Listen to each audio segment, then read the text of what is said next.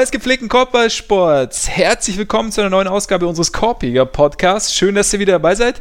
Wir hoffen, es geht euch gut. Wir hoffen, alles läuft soweit. Bei uns läuft es wunderbar und in der Hinsicht wahrscheinlich auch bei euch, denn wir sind mittlerweile in Woche 2 beziehungsweise zweieinhalb von The Last Dance. Episode 3 und 4 liefen am Montag. Wir haben jetzt Dennis Rodman kennengelernt, wir haben Phil Jackson näher kennengelernt, wir haben die Bad Boys ein bisschen kennengelernt und ähm, wen wir schon lange kennen. Geiler Übergang den niemals unsympathischen. Ole Frags, was hast du jetzt gesagt? Ja, klar, ist meine, meine Perspektive, aber ich denke, da sind wir uns, also sowohl unsere Hörer als auch ich uns einig. Und der Vollständigkeit halber, mein Name ist Max Marbeiter. Äh, wir freuen uns, euch hier begrüßen zu dürfen zum kleinen Bulls Talk. Es ist ein bisschen, unser Podcast ist ein bisschen so ein Bulls Talk geworden irgendwie, ne, in den letzten Wochen. Geworden, finde ich nett. vorher, vorher haben wir die eigentlich nie thematisiert. Also, ja, ich meine, vor allem, vor allem du hast es grundsätzlich ja einfach immer wieder ignoriert, was bei dieser Franchise los ist. Und jetzt ja. kriegt sie endlich auch mal von dir so eine gewisse Wertschätzung. Ja, ich meine, sie haben sich halt so ein bisschen aufgedrängt jetzt. Also so in, in, weiß ich nicht, fast ein bisschen unangenehm auch mir persönlich, aber mein Gott, man nimmt es halt dann auch mit, weil ich meine, was willst du sonst machen? Ja. Also von daher, aber ja, die Bullen, sie werden auch heute Thema sein. Aber sonst, wie läuft's so? Alles gut soweit? Äh, alles gut soweit, außer dass das Thema Selbstoptimierung bei mir Halt gemacht hat, indem ich äh, deutlich mehr joggen war als sonst und mir jetzt irgendwie irgendwas gerissen habe und deswegen jetzt quasi einigermaßen bewegungsunfähig bin, was ein bisschen scheiße ist. Ich hoffe mal, dass das nicht ewig dauert, aber ansonsten alles soweit im, im Lot. Jetzt regnet es in Hamburg endlich wieder, also fühle ich mich ja auch endlich wieder heimisch, nachdem es vorher, äh, ich glaube, also bestimmt vier Wochen einfach komplett trocken war, was ich hier mhm. noch nie erlebt habe. Äh, mittlerweile Mittlerweile ist es irgendwie alles wieder so ein bisschen zur Normalität zurückgekehrt. Endlich wieder Hamburg-Wetter. Eigentlich das, weshalb du mit auch aus München geflüchtet bist, hatte ich dann im Endeffekt verfolgt jetzt die letzten vier Wochen und jetzt. Ja, das war brutal. Ich meine, wir waren ja. hier am Elbstrand. So, das ist, ist kaum zu glauben. Und wie, wie, wie ist beim, beim Markus zu Hause? Äh, bei Markus zu Hause, ja, hier regnet es jetzt auch tatsächlich.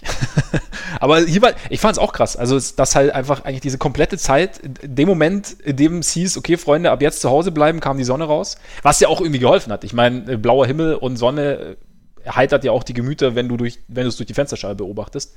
Aber nee, sonst ist hier alles, alles wunderbar. Ich habe mich. Nee, ich, ich, ich, ich laufe gerade nicht so viel, von da habe ich mich da, da, da habe ich mich nicht überanstrengt. Aber ich, das ist auch, weißt du, ich bin ja jetzt schon ein bisschen ein paar Jahre voraus, ich kenne das. Weißt du, dass man sich dann irgendwann schnell, schnell überlastet. Falls du da, falls du da in die Richtung irgendwann Fragen hast noch, vielleicht auch jetzt gerade, dann. Ähm, ja, wenn, wenn, wenn du mir eine gute Salbe empfehlen kannst, dann kannst du mir ja dann im, im Chat nochmal schreiben, vielleicht. Genau, ich, ich schicke dir da später eine kleine Auswahl. Dann ja. kannst du da, kannst du da deinen, deinen Favoriten aber, aussuchen. Aber kurz den, den Medizinschrank abfotografieren, ja. finde ich auch gut. Ja. Genau, genau da auch später als Post bei Instagram dann mein, mein Medizinschrank und zu, zukünftig auch Oles Medizinschrank. Äh, nein, natürlich nicht. Nee, aber läuft, läuft alles soweit. Ähm, wie gesagt, The Last Dance ist, also es ist schon immer ganz geil, wie man Montag, wobei diesen Montag war ich zum ersten Mal so, dass ich echt, dass es mir viel zu schnell ging. Es war zu schnell rum. Ich war auch tatsächlich mit der ersten Folge nicht, also beziehungsweise mit der dritten Folge, die fand ich äh, viel vom Niveau ein bisschen ab. Also weil es mir zu abgehackt war und äh, bisschen zu zu oberflächlich, um ehrlich zu sein. Aber also ich hatte, es war schon auch relativ lustig, dass ich wirklich den ganzen Tag mich darauf gefreut habe, abends diese Folgen zu gucken, dass das irgendwie so ein, so ein feststehender Termin ist. Ja. Es, dass, dass sie es soweit schon, äh, soweit schon geschafft haben. Also das wird jetzt noch äh, zumindest für drei Wochen noch, glaube ich, so bleiben. Es ist danach wahrscheinlich so ein bisschen wie so nach so einer Fußball-WM, wo man sich dann fragt, was macht man jetzt eigentlich? Vielleicht ist danach die Kobe-Doku fertig, die ja jetzt auch bereits angekündigt wurde, äh, wo es wenig überraschend ja. irgendwie die letzten beiden Jahre auch Kamerateams dabei waren. Mhm.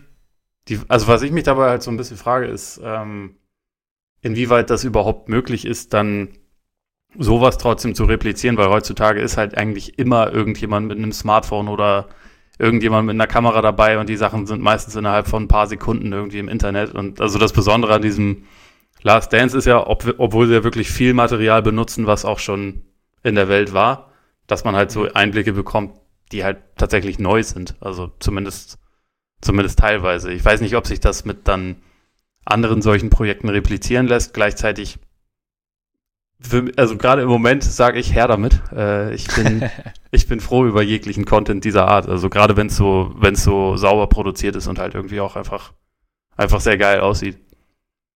Voll. Also ich, vielleicht ist es auch einfach so, dass man andere Sachen halt mitgeliefert kriegt dann in der, also das ist eben nicht so dieses, oh, plötzlich können wir hinter die Kulissen gucken, aber vielleicht mal eine andere Konversation oder irgendwie Interaktion oder was auch immer, was dann vielleicht, gerade so vielleicht aus der Trainingshalle oder so, weiß ich nicht, das ist, wo man dann schon, also vielleicht nicht den, diesen Einblick kriegt, den man sonst nie gehabt hat, aber halt den, einen Einblick, den man tendenziell schon irgendwie von verschiedenen Handy-, Smartphone-Videos kennt, halt aber auf eine andere Art oder halt eine, zu einem anderen Thema oder so, keine Ahnung. Ja, ich glaube auch, also ich meine, es gibt ja auch viele verschiedene Arten, sowas aufzuziehen. So, ich meine ja. beispielsweise die, die Iverson-Doku, die ja auch von dem Jason Air äh, mitproduziert wurde, meine ich. Oder nee, Quatsch, von dem Mike Tollin, der auch die Jordan-Doku jetzt äh, produziert. Ähm, das ist ja, also im Prinzip die Geschichte ist ja auch nicht neu, sie ist aber einfach geil erzählt und geil ja. aufbereitet. Oder so, so kann man das ja durchaus auch machen. Das muss ja nicht, nicht zwingend immer eine Enthüllungsgeschichte sein, sozusagen.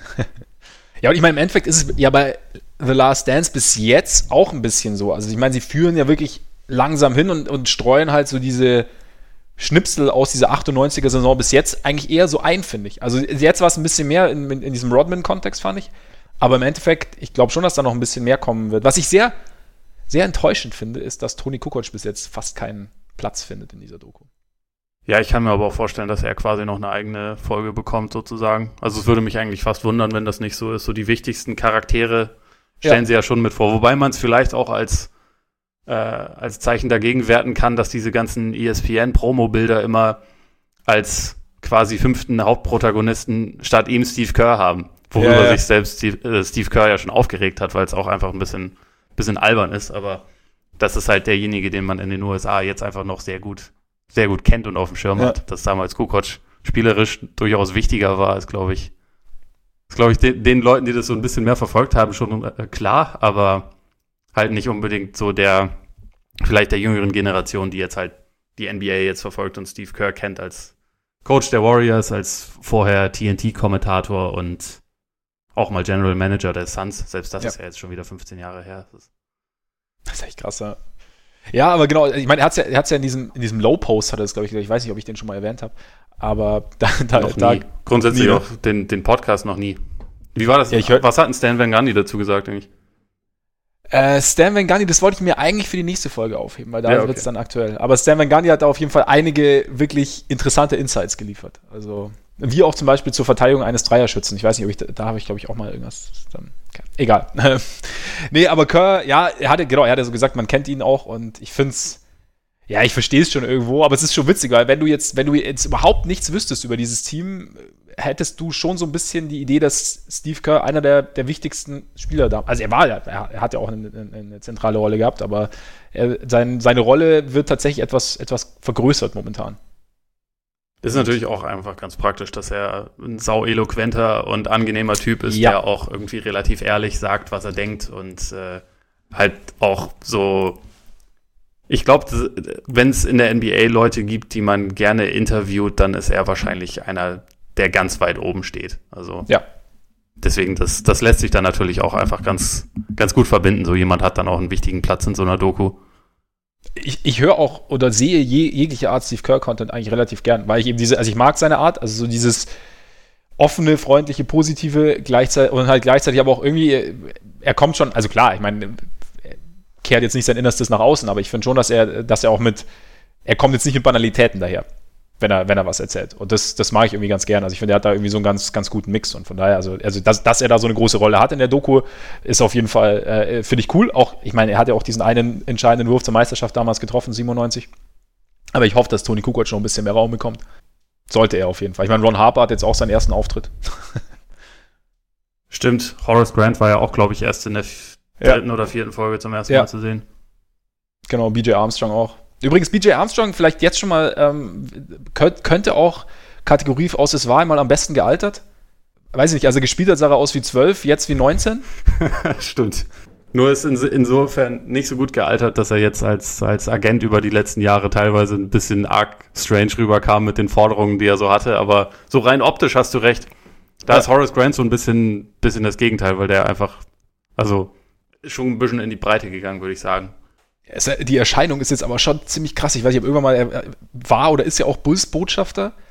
Ja. Und da gab es irgendwann mal ein Bild, ich, da stand er, ich weiß gar nicht mehr, ob er, also er stand schon jetzt neben, neben Erwachsenen und er wirkte halt einfach, keine Ahnung, so wie, wie von der Statur her wie der Hound in, in Game of Thrones oder so. Ja, ja halt also es ist ein richtiger Bär. Ich meine, ich habe ja. den, ich glaube, vor vier oder fünf Jahren war er auch einmal in London im Rahmen dieses äh, Global Games. Ich, da waren zwar nicht die Bulls, aber da war er irgendwie einfach als NBA-Markenbotschafter mit dabei. Mhm. Äh, ein Interview funktionierte da leider nicht, aber ich habe ihn da halt auch mal gesehen und da hatte er zumindest noch nicht diesen, diesen Vollbart, mit dem er irgendwie dann ja noch ein bisschen bäriger wirkt als, ja. als damals, aber in den Jahren ist er gefühlt noch mal ein bisschen, bisschen mehr aufgegangen sozusagen. Ja. Ist eine ziemliche Erscheidung auf jeden Fall und hat auch äh, wahrscheinlich äh, in meinen Augen das beste Statement der ganzen Doku bis jetzt abgeliefert. Dass die Pistons Bitches waren? Oder was meinst du? Straight up. Ja. Straight up Bitches. Fand ich, fand ich ganz groß. Vor allem diese, diese Kühlheit, in der er es rübergebracht hat. Ja. Aber so dieser, dieser, dieser Schnitt und dann Straight up Bitches. Und weiter. Fand ich einfach mal auf den Punkt gebracht. Aus seiner Sicht, natürlich. Aus seiner also, Sicht, ja. Ja. Von daher, ja, aber bevor wir jetzt vorher zu viel reden, würde ich sagen, oder beziehungsweise schon zu viel preisgeben von unserem unfassbar großen bunten Blumenstrauß, den wir heute langsam nach und nach verteilen werden. Ganz kurz, ihr habt es ihr habt's gemerkt wahrscheinlich, wir sprechen über The Last Dance. Das wird so der erste Teil sein. Und danach sprechen wir über das andere oder eines der anderen großen Teams der letzten 30 Jahre, über die Warriors. Es gab ja, wir haben da ja schon, oder Ola hat es vor zwei Wochen erzählt, äh, Ethan Strauss seines Zeichens lange Beatwriter für die Warriors oder bei den Warriors gewesen. Erst war für bei ESPN, ich weiß ja, nicht genau. War bei ESPN. Und jetzt The Athletic, glaube ich, genau, und hat, ähm, genau, hat ein Buch geschrieben, äh, The Victory Machine, über die Warriors, vor allem so über die letzte Saison mit, mit Kevin Durant und, und die Schwierigkeiten, die es da so gab. Und äh, es ist ein, es ist ein interessantes Buch auf jeden Fall. Und da werden wir später so ein bisschen unsere das, was wir so mitgenommen haben und das, was irgendwie ja, für uns interessant erschien und das, was uns so aufgefallen ist, dabei werden wir so ein bisschen quatschen, also über die Warriors allgemein quatschen. Und genau, bevor wir das tun, Patronen. www.patreon.com slash Korpiger Podcast. Korpiger mit. AE. So sieht das aus. Wenn ihr dahin geht wenn ihr diese Adresse in eure URL eingibt, falls ihr es noch nicht wisst, da könnt, kommt ihr auf eine Seite, über die ihr, wenn ihr das möchtet, uns ähm, gerne unterstützen könnt. Monatlich ähm, mit einem kleinen Beitrag. Und wir freuen uns natürlich sehr drüber. Wir freuen uns vor allem über die, die es schon tun. Vielen Dank dafür. Und wir liefern da auch immer extra Content. Also ich habe es ja vorher schon gesagt, es war einmal auf dem Hartholz ist äh, eine Rubrik oder ein Format, bei dem wir uns alte Spiele anschauen und dann drüber sprechen, feste Kategorien haben. Wir, was haben wir vergessen? Was ist am besten gealtert? Wir können es auch die BJ Armstrong-Kategorie jetzt nennen. Wir haben Mythbusting, was hat dieses Spiel bewirkt im Nachhinein. Und genau, momentan sind alle Folgen, es war einmal auf dem Hartholz frei verfügbar, da wir alle auch etwas frei verfügbare Zeit haben. Könnt ihr da ein bisschen reinhören? Ist krass, oder? Ich lege mich wieder hin. ja, vielleicht sollte ich, sollte ich vielleicht auch tun. Ähm, nee, auf jeden Fall, da könnt ihr gerne reinhören, könnt euch da mal so ein bisschen anschauen, wie, wie, das, wie euch das Format so gefällt und, und uns dann natürlich auch gerne mal anschreiben, wenn ihr wollt, über Twitter, über Instagram. Da sind wir erreichbar. Und jetzt The Last Dance. Also es wird ja am Anfang so ein bisschen unterteilt, hatte ich so das Gefühl. Die Jordan-Folge, die Pippen-Folge, jetzt hatten wir die Rodman-Folge. Da auch in Verbindung mit den Bad Boys natürlich und die, die Jackson-Folge. Was blieb dir so am meisten hängen? Hm, äh, boah, so, so, kann ich es ehrlich gesagt gar nicht sagen. Also ich habe es jetzt äh, für mich eher so ein bisschen unterteilt. Also ich finde, es war schon, ja. es war ja schon eher ein bisschen, bisschen getrennt. Also es, es, folgt natürlich irgendwie so einem gewissen roten Faden, aber es springt auch relativ viel hin und her. Also ich habe auch die Folgen äh, mit meiner Freundin geguckt, die teilweise doch ein kleines bisschen lost war, weil die Sprünge sind teilweise schon relativ schnell und ich glaube Manchmal, manchmal verliert man so ein kleines bisschen die, die Haftung darin, aber. War bei uns ganz genauso. Ja. Also genau dasselbe.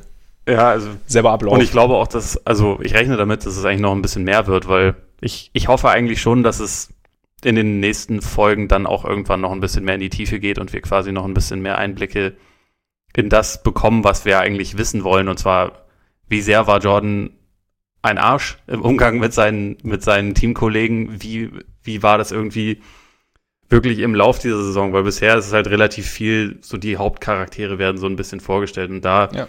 habe ich ja gerade schon gesagt, ich, mir gefiel diese Rodman-Darstellung irgendwie nur in Teilen. Also ich fand ein paar Sachen ganz lustig, die sie halt erzählt haben. Also gerade, ähm, dass, äh, dass Jordan Rodman von dessen Urlaub quasi abgeholt hat, an seinem Nasenring durch die Gegend gezogen hat, dass Carmen Electra sich noch schnell ver äh, versteckt hat, äh, um nicht entdeckt zu werden. Das fand ich alles ganz witzig. Aber irgendwie, was mir dabei so ein bisschen fehlte, war so die Darstellung, dass Rodman jetzt also ich finde, er ist ein wesentlich komplexerer Charakter, als es jetzt hier dargestellt wurde. Und auch einer mit sehr viel mehr Problemen und einer mit sehr viel mehr, ja, Sachen, die er eigentlich verursacht hat. Also beispielsweise, er sagt ja, ja, ja, die Leute haben immer über mich geredet, aber es gab nie einen Team Teammate, der was gegen mich gesagt hat. Das wird dann so stehen gelassen, ist aber kompletter Schwachsinn. Also, wenn man guckt, wie halt das ähm, Abenteuer vorher bei den Spurs gelaufen ist, die halt was nicht unbedingt Spurs-typisch ist, danach ziemlich nachgetreten haben gegen ihn und die ihn halt für Will Perdue abgegeben haben. Also einen vermeintlichen Star für Will Perdue abgeben, das macht man ja nicht, wenn das ein super Teammate ist. Oder auch Dirk Nowitzki hat ja, also noch jemand, der eigentlich relativ selten sich kritisch über Leute äußert, mit denen er zusammengespielt hat, hat halt danach gesagt, dass es halt der schrägste Vogel überhaupt war, der überhaupt nicht mit den Leuten geredet hat, die in seinem Team waren. Als er halt nochmal bei den Mavs war, das fand ich halt so ein bisschen, also natürlich müssen sie halt auch einfach gucken, wie viel ähm, passt jetzt rein in so eine Folge von, keine Ahnung, 48, 49 Minuten. Man muss da natürlich auswählen. Man muss auch gerade bei, bei Rodman sagen, wenn man den richtig vorstellen will, kann man das über drei Stunden machen. Da, da reicht eigentlich dieser Rahmen. Kannst eigene Doku machen eigentlich. Aber mir war das halt einfach so dann so ein bisschen abgehackt und teilweise ein bisschen zu glorifizierend. Ähm, und so, so eins, also was mir zum Beispiel dann als Frage stehen bleibt, es wird erst so erzählt, ja, Rodman, als er in die Liga kam, war total äh, naiv, netter Kerl und dann kam Madonna und dann, ja, dann habe ich mich halt einfach frei ausgerückt. Aber also irgendwie fehlt da doch so ein bisschen was. Also es ist ja irgendwie, mhm. es ist gar keine Erklärung da, warum das jetzt dann irgendwie passiert ist und ob er vorher nicht aus sich raus durfte und was für eine, was für eine ähm, Person oder wie er das selber gesagt hat, was für ein Monster er da kreiert hat. Also irgendwie, es ist dann auf einmal einfach da und dann hm, müssen wir das so hinnehmen. Dann haben wir hier irgendwie den, den weirdesten Vogel der gesamten NBA. Keiner weiß so wirklich warum, dass er äh, in einem Buch beschrieben hat, dass er kurz davor war, sich umzubringen. Solche Sachen. Für mich gehört das halt irgendwie schon so ein bisschen mit rein, wenn man versuchen will, ihn so ein bisschen vorzustellen. Also ich weiß nicht, wie das dir ging. Aber das war ja drin, oder? Naja, es gab diesen Vorfall, dass er irgendwie mit einer, mit einer Waffe in der Halle war. Oder beziehungsweise immer nee, nee, Auto, Auto war und dabei irgendwie Auto, wo, der, wo er sein wo sein, sein Kumpel sich irgendwie Sorgen gemacht hat, er startet auf irgendeinem Parkplatz, oder war es auf dem Parkplatz von der, von der Halle? Ja, ja, genau. Keine Ahnung, aber genau so war das. Aber, ja. also, da hat er in seinem Buch ja wesentlich ausführlicher drüber gesprochen, zum Beispiel, wie das so abgelaufen ist. Und äh, ich weiß nicht, mir, mir war das teilweise einfach ein bisschen, bisschen zu, zu schnell. Ich weiß nicht, wie, wie dir das damit ging.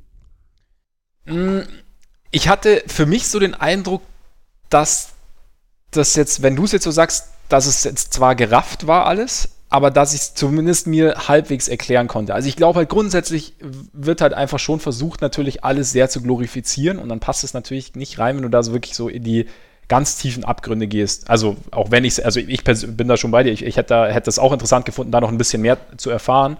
Ich fand aber so diesen Faden, den man hatte von jetzt dieser komplizierten Kindheit, irgendwie, ich bin da, er war, ist dann irgendwann zu Hause raus und war, ist dann irgendwie so ein bisschen rumgezogen von, von Kumpel zu Kumpel und dann an der kleinen Uni und kam dann in die, NBA und war eher unschuldig und hat dann irgendwie, ja, so über diesen, diesen harten defensiven Arbeit dann irgendwie seine Rolle in der NBA gefunden und hat dann aber irgendwie hatte irgendwelche inneren Dämonen anscheinend.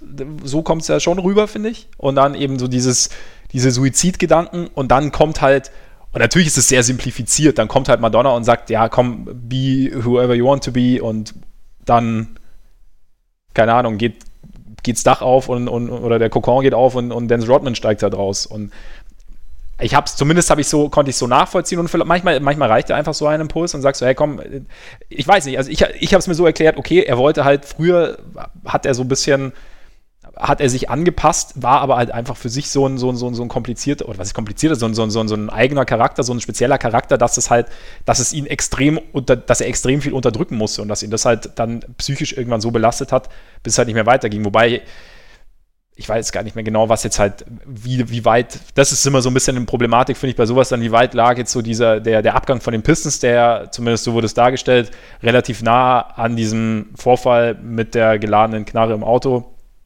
ähm, beieinander lag und das Treffen mit Madonna zusammen. Also weiß ich nicht mehr genau, wie, wie, wie, wie nah das war.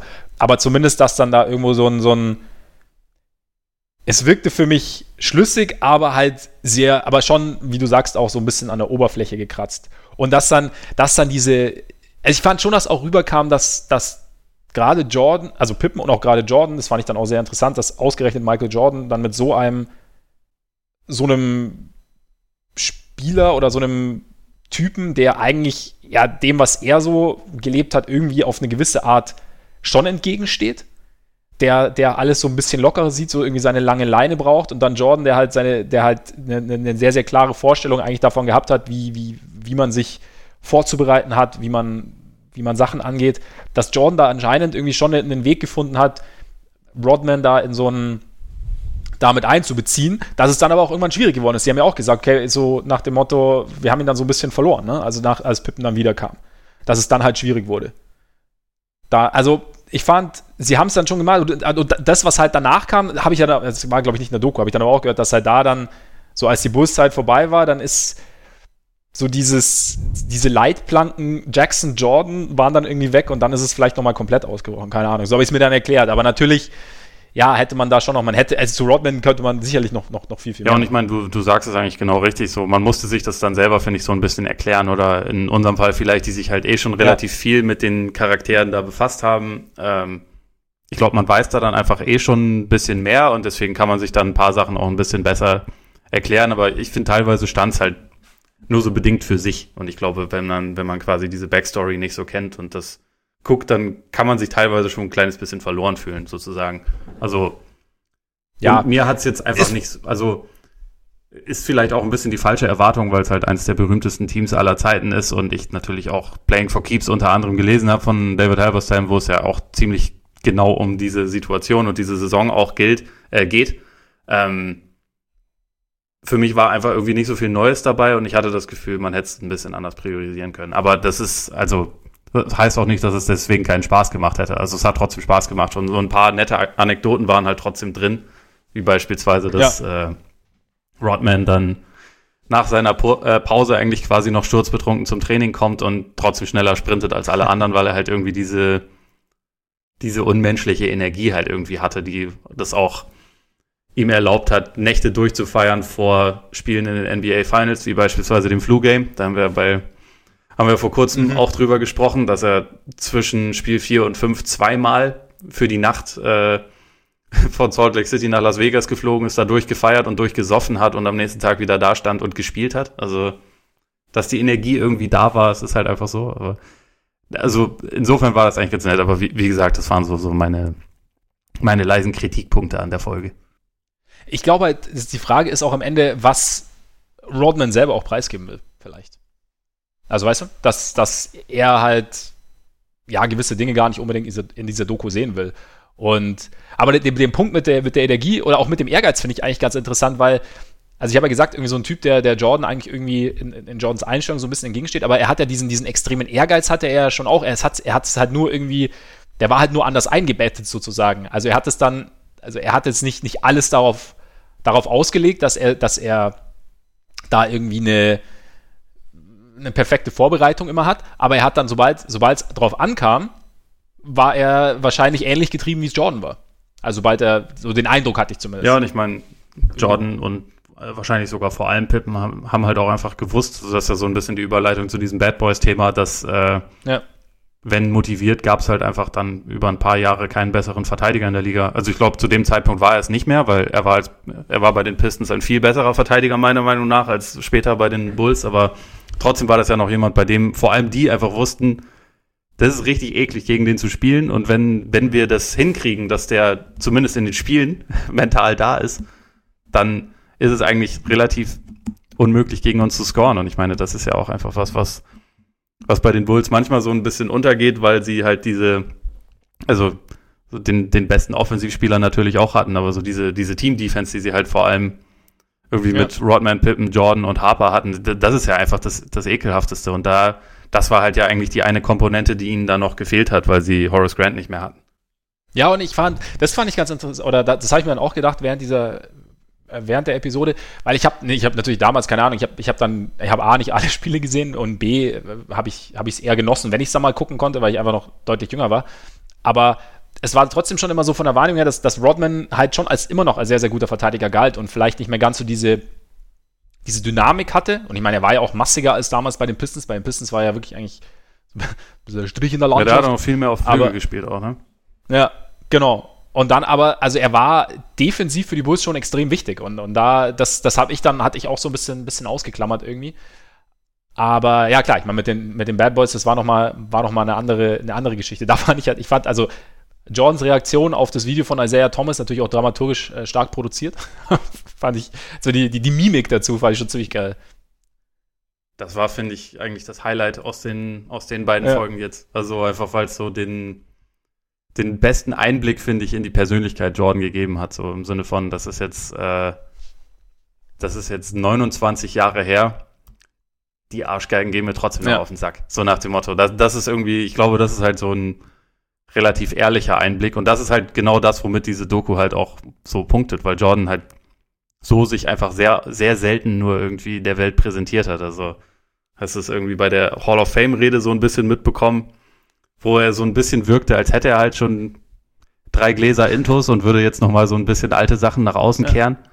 Aber so, wenn man das halt so in dieser Verbindung hat und dann dabei halt auch, also die anderen Protagonisten haben ja hier, abgesehen von Jerry Krause, die Möglichkeit, dazu ja. was zu sagen. Also, und die werden ja auch gehört. Also in dem Fall so Isaiah nimmt da ja dran teil und äh, es wird ausgestrahlt und so, aber dass man halt so sieht, Jordan ist aber so gestrickt, dass dem das eigentlich vollkommen egal ist, weil er sich halt sagt, nö, das war scheiße und das sage ich ja. auch immer noch. Und äh, da ist auch vollkommen egal, was du sagst. Das ist halt, glaube ich, das erklärt ihn halt so ein bisschen besser als, als äh, vieles andere, was auch in dieser, in dieser Doku dargestellt wird. Weil, also das ist halt einfach er. Ja ich weiß gar nicht, wo Thomas dann sagt, ja, natürlich nach allem, was jetzt kam, wird es jetzt wahrscheinlich heute anders machen und Jordan so dieses, siehste, so, aber er, er sagt es nicht, sondern es ist nur so, die, die, die Geste ist irgendwie geil. Ja. Aber ich meine, ich verstehe noch irgendwo. Also, weißt du, ich, also so auch die Erklärung, weshalb man es damals gemacht hat, so die hätten es nicht gemacht und die hätten es nicht gemacht. Und ich meine, also, als Jordan dann sagt, so, Alter, die haben zwei Jahre, haben die blöd gesagt, die Scheiße aus mir rausgeprügelt. Wir haben knapp verloren, es hat äh, extrem geschmerzt und ich bin trotzdem hingegangen nach Spiel, nach Spiel 7 dann im Jahr davor und hab, äh, hab gratuliert.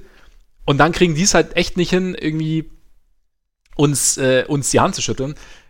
Das kann ich jetzt aus, aus Jordans Sicht schon verstehen, dass du da, also gerade wenn du natürlich, ich meine, man hört, ich, mal, ich weiß ja nicht genau, wie er ist, aber was man hört, wie er gestrickt ist, kann ich dann na schon nachvollziehen, dass das halt einfach hängen bleibt. Zumal halt einfach, glaube ich, diese, also natürlich war das auch zusammen, die, die, die, die Zusammenstöße in der Zone waren natürlich auch zusammengeschnitten, aber es war, es war, glaube ich, schon unangenehm für ihn eine Zeit lang. Und dann. Ja, also so wie sie es zusammengeschnitten haben, äh, wirkte es wirklich so ein kleines bisschen, als hätte bei den Pistons einfach keiner Basketball gespielt, sondern alle irgendwie nur mit so einem mit so einem Baseballschläger, in dem aber auch noch so ein rostiger Nagel ja. oder zwei halt drin stecken und hätte halt damals so in der Zone gewartet. Es war auch so. Die Szenen, die sie da rausgesucht hat, sind aber natürlich auch einfach wirklich hart. Ja. Also muss man schon sagen. Da sind schon, da sind schon einige Sachen dabei, auch gerade in der Serie, wo sie es dann äh, geschafft haben, dieses Foul von Rodman ja, gegen Pippen. Das ist so dermaßen asozial, wenn man bedenkt, dass da die Korbanlage nicht weit weg ist, man bei der Wucht, mit dem er da geschubst wird, halt mit dem Kopf überall kollidieren kann und das halt mega gefährlich ist das sind halt schon so Sachen, wo, wo du ja denkst, das ist schon ganz gut, dass sowas nicht mehr Teil der NBA Absolut. ist. Also, dass man, also vor allem für diese Aktion, ich weiß nicht, wie, wie viele Spiele Sperre, was tippst du, wäre das heute? Bei dieser einen Szene? Bei der Szene? Fünf? Fünf bis zehn? Also mindestens zehn hätte ich ja. gesagt, vielleicht sogar mehr. Hätte ich auch gerechtfertigt ja, gefunden, um ehrlich zu sein. Es ist ja zum Glück nichts ja. passiert, aber es ist also hart asozial. Ja. Kann man nur sagen. Naja, Pippens, Pippens Reaktion fand ich aber geil, weil er einfach irgendwie total, äh, also wahrscheinlich war auch so ein bisschen äh, Schrecken und Erleichterung dabei, aber da, ich habe irgendwie, weiß ich nicht, hat, das hat bei mir äh, positive Emotionen ausgelöst, wie er da, da einfach sa start, äh, saß, aufgestanden ist und äh, weitergemacht hat dann, so nachdem er sich gesammelt ja, hatte. Passt ja auch zu dem Spannungsbogen, aka Narrativ, das sie da aufgebaut ja. haben, dass sie so, ja, wir mussten durch dieses Stahlbad gehen und irgendwann haben wir, waren wir dann aber waren wir die, die Typen, denen man nichts mehr anhaben konnte. Ja. Ist aber auch krass, weil ich das so ein bisschen verdrängt hatte, dass dieses Migraine-Game ja. von Scotty im Jahr davor, dass das ein Spiel 7 war. Also, dass sie da durchaus ja die Chance hatten, schon ein Jahr vorher an den Pistons vorbeizuziehen. Ich hatte das irgendwie immer ein bisschen, bisschen deutlicher im Hinterkopf, also so wie halt die ersten beiden Serien verlaufen sind zwischen den beiden Teams. Und ich hatte das gar nicht so gar nicht mehr so auf dem Schirm, dass sie halt ein, ein Jahr davor eigentlich auch schon sehr nah dran waren. Mhm. Und also es kam ja auch ein bisschen so rüber, dass, dass Jordan das Pippen immer noch so ein, nicht so richtig hundertprozentig ja. abkauft, dass er damals eine Migräne ja. hatte. Was, wo ich mir halt denke, also gerade wie Pippen das halt beschreibt an dem Tag, dass er halt morgens aufgestanden ist und so und nicht richtig sehen kannte und eigentlich dachte, dass er, dass er kotzen muss und sich wohl auch irgendwie ein paar Mal übergeben hat und das auch den ganzen Tag so lief. Ich weiß nicht, ob man dann Basketball spielen ja. muss, also, um ehrlich zu sein. Das ist vielleicht nicht die beste Idee, aber naja, damals, damals wurde das Spiel halt noch von Männern ja, gespielt, ne? Nicht, nicht von so, so Memmen wie heute. Aber ich meine, Scotty hat ja gespielt. Also es war so, aber das fand ich auch krass, dass Jordan heute, heute immer noch nicht so, nicht so das Verständnis, also dass quasi äh, John Saley von, von den Pistons mehr Verständnis für Pippen aufbringt als Jordan heute. Also ja. da war ich, fand ich auch ein bisschen, fand ich ein bisschen komisch. Und ich meine, es klang, ja, es klang, es klang plausibel. Also keine Ahnung, warum, warum soll er sich das jetzt ausdenken? Und ich meine, die, die ja, Szene, diese gut. Nicht, nicht der beste Moment. Hä? Es wäre wär halt nicht der beste Moment, um sich sowas irgendwie phantommäßig auszudenken, sondern ja. wahrscheinlich ging es ihm halt einfach scheiße. Sowas kann passieren, ist, ist leider so. Ist natürlich ein blöder Zeitpunkt, aber also den hat sich, den hat sich Scotty wahrscheinlich auch nicht wär, ausgesucht, den Zeitpunkt. Wäre wär ihm anders auch lieber gewesen. Aber ja, was, was ich mir zu diesem harten Spiel noch dachte, also der Pistons, also wir, wir, wir reden ja dann auch immer gern davon, du hast ja auch schon gesagt, damals wurde das Spiel noch von Männern gespielt. Wir reden ja immer davon, die, die heutige Generation ähm, hätte da sicherlich Probleme. Und ich musste dann natürlich unweigerlich an LeBron denken, der wahrscheinlich längst zurückgetreten wäre. Nein, Quatsch. Ich, Im Gegenteil. ich glaube, also ich meine, A, fahren Jordan ist auch nicht geil. Also natürlich nicht. Und B, ich glaube, es ist halt einfach, es sind halt einfach die Rahmenbedingungen. Und du, du wächst da halt rein, in Anführungszeichen. Und ich könnte mir, also genauso wie, wie wir kürzlich gesagt haben, dass, oder ich ziehe es mal auf mich, dass ich, dass ich davon ausgehe, dass Jordan würde er heute spielen, einen Dreier im Repertoire hätte und ähnlich schwer zu stoppen wäre, ja. wenn nicht noch, noch mehr, könnte ich mir schon auch vorstellen, dass LeBron sich zum Beispiel, ich nehme jetzt mal LeBron, weil das ja immer so der, der, der klassische Konterpart ist mittlerweile, dass sich auch LeBron da dran gewöhnt hätte und vielleicht sich auch beschwert hätte, aber ich glaube nicht, dass er, also ich kann mir gut vorstellen, dass er daran eben nicht zerbrochen wäre, sondern auch da seinen Platz gefunden hätte. Und ich glaube einfach, für mich war das so ein Punkt, wo ich dann gesagt habe, vielleicht denke ich mir, dass die, die ganz Großen irgendwie in jeder Ära ihren Platz finden und ihre ganz großen Spuren hinterlassen hätten.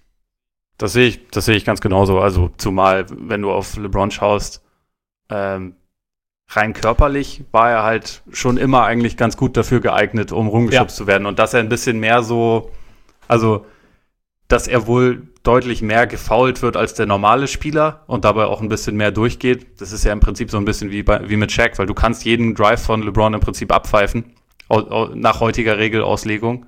Du kannst ihm auch einen Offensivfoul anhängen. Also das ist Oder ja, Travel. er ist halt mega schwer zu pfeifen, weil er physisch so überlegen ist. Ja. Ne? Und ihn dann irgendwie in dieses, in dieses Universum reinzupacken, ist spannend. Ich meine auch, dass, äh, ich meine, es kam jetzt in der Doku ja so ein bisschen so rüber, ja, äh, drei Jahre lang wurde Jordan verprügelt und dann hat er gesagt, so, jetzt stemme ich ein paar Gesichte und, dann, und dann können die mich mal. Und äh, heutzutage ist das halt dann in der Hinsicht einfach ein bisschen anders, dass äh, jemand wie LeBron halt schon als, als Panzerschrank in die Liga kommt. Und äh, ich, ich, fand die Vorstellung mit Zion auch relativ lustig, wie er aussehen würde, wenn, wenn in den, äh, wenn unterm Korb da so die, die Pistons, ja. äh, Pistons-Schläger auf ihn warten. So, das ist immer ganz, aber. Das wäre so, also, was wär so ein bisschen Bud Spencer-Style wahrscheinlich. Ich glaube auch. Oder er springt halt die ganze Zeit einfach nur so auf sie ja. drauf. Das wäre halt ja. auch relativ lustig. Aber was du gesagt hast mit den, dass die Größten sich irgendwie zurechtfinden, das ist halt, also das sehe ich ganz genauso. Und deswegen, also, es ist unmöglich, sich jemanden wie Bill Russell rauszunehmen und zu sagen, das, was der damals gemacht hat, das funktioniert ja heute nicht mehr. Der hatte ja nur athletische Vorteile. Weil es ist halt einfach ein bisschen stumpf. Also A, kannst du es natürlich nicht genau wissen, aber man kann ja auch so ein bisschen analysieren, was hat ihn denn damals so besonders gemacht? Das war ja nicht nur die Athletik, sondern das war auch, dass er halt das Spiel besser verstanden und gelesen hat als jeder andere. Und keine Ahnung, wenn du den heute reinpackst, dann ist er höchstwahrscheinlich schon mal der beste Rebounder und Verteidiger der Liga und dann schauen wir mal, schauen wir mal was er sonst ja. noch machen kann. Also ein Small Ball Point Center quasi war er damals auch schon. Und das sind halt so Sachen, die sehen natürlich heute dann anders aus. Also wenn Bill Russell heute in die Liga kommt, dann spielt er anders als damals. Aber Leute, die irgendwie so diese IQ und ähm, Wetteifer, Competitiveness, um da nochmal ein, ein äh, Keyword reinzuschmeißen, ähm, die da solche massiven Vorteile haben, die haben sie wahrscheinlich in jeder Ära, ja. glaube ich.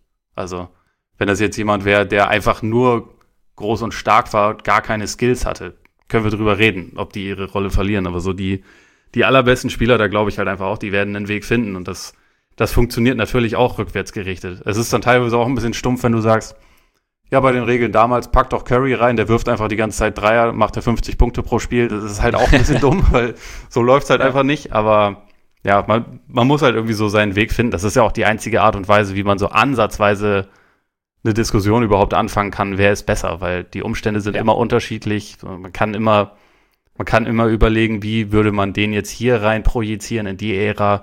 Ich finde es deswegen auch schwierig. Also deswegen ist auch diese diese ganze Goat-Debatte und so ist absolut nicht meine Lieblingsdebatte, ähm, weißt du ja, ja. weil es halt einfach letztendlich immer eine Frage von Geschmäckern auch ist. es ist immer Wahrnehmung. Es ist egal, es ist also ja, genau, es, es ist, Wahrnehmung. Es ist nichts objekt, es gibt keinen objektiven Standpunkt, von dem aus du sagen kannst, weil das und das ist der und der besser. Den gibt's nicht. Genau. Und das ist ja, auch okay. Natürlich. Also das, deswegen, also ich finde es auch vollkommen in Ordnung, wenn halt Leute darüber diskutieren. Das Einzige, was mich immer dann so stört, ist halt, wie gesagt, so diese, dann so tun, als gäbe es die eine Gewissheit und ich habe sie. und ich schreie sie jetzt durch die Luft, weil ihr müsst das hören, dass ich es besser weiß als ihr. Sowas finde ich halt nervig, aber mein Gott, also man, man kann sich mit schlimmeren Sachen die Zeit vertreiben. Das ist vollkommen richtig. Zum Beispiel mit Social Media Teasern. Das geht mir nämlich, das geht mir nämlich, muss ich mal, muss ich mal negativ hier mal einen negativen Spin reinbringen, weil es kommt, es gibt so viel vorher schon immer. Hier so ein kleiner, kleines Bit, vor allem dann natürlich kam es ja schon in den USA, kommt es ja schon Sonntagabend. Und manchmal, also ich habe es jetzt diese Woche ein bisschen besser hinbekommen, aber ich schaue halt dann doch immer noch rein, weil ich war früher auch so ein Typ, weißt du, der hat sich dann vor der Sportschau noch die Bundesliga-Ergebnisse im Videotext angeschaut. Das ist, das ist natürlich auch einfach Ja, blöd, ich kann, ich kann dann, wenn es schon war, ich, ich, ich tue mich da echt schwer. Kannst nicht raus aus deiner Haut. Keine Selbstkontrolle einfach, keine Selbstkontrolle. Weißt du, was mich da abgehärtet hat? Game of Thrones. Ähm, ich hab, ich hab das also so, ich glaube zumindest mindestens über die letzten drei, eventuell sogar die letzten vier Staffeln ja. habe ich halt quasi in Echtzeit geguckt. Und es war in den USA halt immer früher verfügbar. Twitter war immer voll mit 100.000 Spoilern dazu. Deswegen, wenn ich es vermeiden konnte, habe ich halt einfach Social Media komplett gemieden, bis ich es dann gucken konnte. Und habe das dann meistens auch relativ schnell gemacht, weil. Direkt am Aufstehen. Man kommt, man kommt ja nicht raus ja. aus seiner Haut, also so zumindest am, an dem ersten Abend, wo es dann irgendwie verfügbar war, habe ich es dann schon geguckt, aber tatsächlich habe ich das, was auch irgendwie geil ist, weil es geht jetzt um, um eine Saison von vor 22 ja. Jahren. Man, man kennt das Ende, eigentlich so viele Spoiler-Alerts gibt's gar nicht, aber ich will es halt ja. trotzdem möglichst ungefiltert gucken, damit ich halt einfach nicht, also nicht zu viel vorher weiß, weil Natürlich kennt man die Rahmengeschichte, aber ich will halt nicht jede Anekdote vorher schon wissen. So, deswegen ist es ist halt ganz gut, das zu vermeiden. Ich wäre zum Beispiel unendlich traurig gewesen, wenn ich das, wenn ich Horace Grants Straight Up Bitches Zitat vorher schon gehört hätte.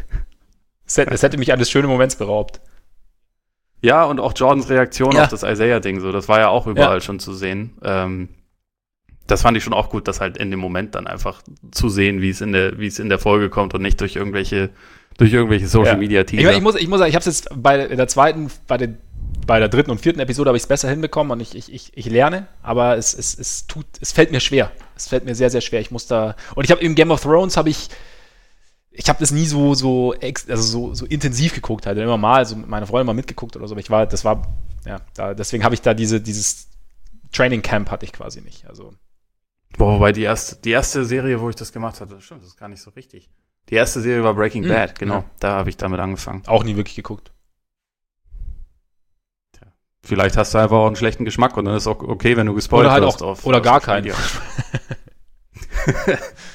ja. ja. gut. Also, ich meine, dann hast du es vielleicht auch ja, einfach verdient. kann auch sein. Weiß, weiß nicht, was sein. ich dazu sagen soll. Aber übrigens, was, was ich noch geil fand, war, äh, wie, wie Rodman beschrieben hat, äh, wie er Rebounds studiert hat. Das fand ja, ich geil. Das fand ich eigentlich auch an, an Rodman tatsächlich das, das Interessanteste. Ja. Also dann wirft von hier, Jordan wirft von hier, dann stehe ich da, bam, bam. Also irgendwie hat es irgendwie so, so, auch so visuell geil dargestellt. Fand ich, also war, ja. war cool. Und er dieses. Da wirkte er ja auch das, das einzige Mal in seinem, in seinem äh, Heute-Interview quasi, da wirkte er zum einzigen Mal so, so ein bisschen animiert. Ja. Sonst war das ja alles eher so ein bisschen bisschen runtergerattert und in dem Moment wirkt es halt so, jetzt, ich erinnere mich gerade an etwas, was ich damals total gerne und ja. gut gemacht habe. So, stimmt, das stimmt. Das, war, das fand ich cool. Fand ich cool. Und dieses Cavs-Game, also das hat auch das, das, das, weil man kennt immer so hier uh, The, the Elo und irgendwie, ja, dass sie halt die Serie damit gewonnen haben, dass sie da, dass es irgendwie ein großer Schritt war, aber halt diese Dramat, also A, dass dieses Cavs-Team eigentlich halt als extrem gutes Team galt, so als eigentlich das Up-and-Coming-Team, gar nicht unbedingt die Bulls. Da auch, dass der Ron Harper schon bei denen gespielt hat und dass halt eigentlich Craig Elo vorher den vermeintlichen Game Winner mehr oder weniger gemacht hatte.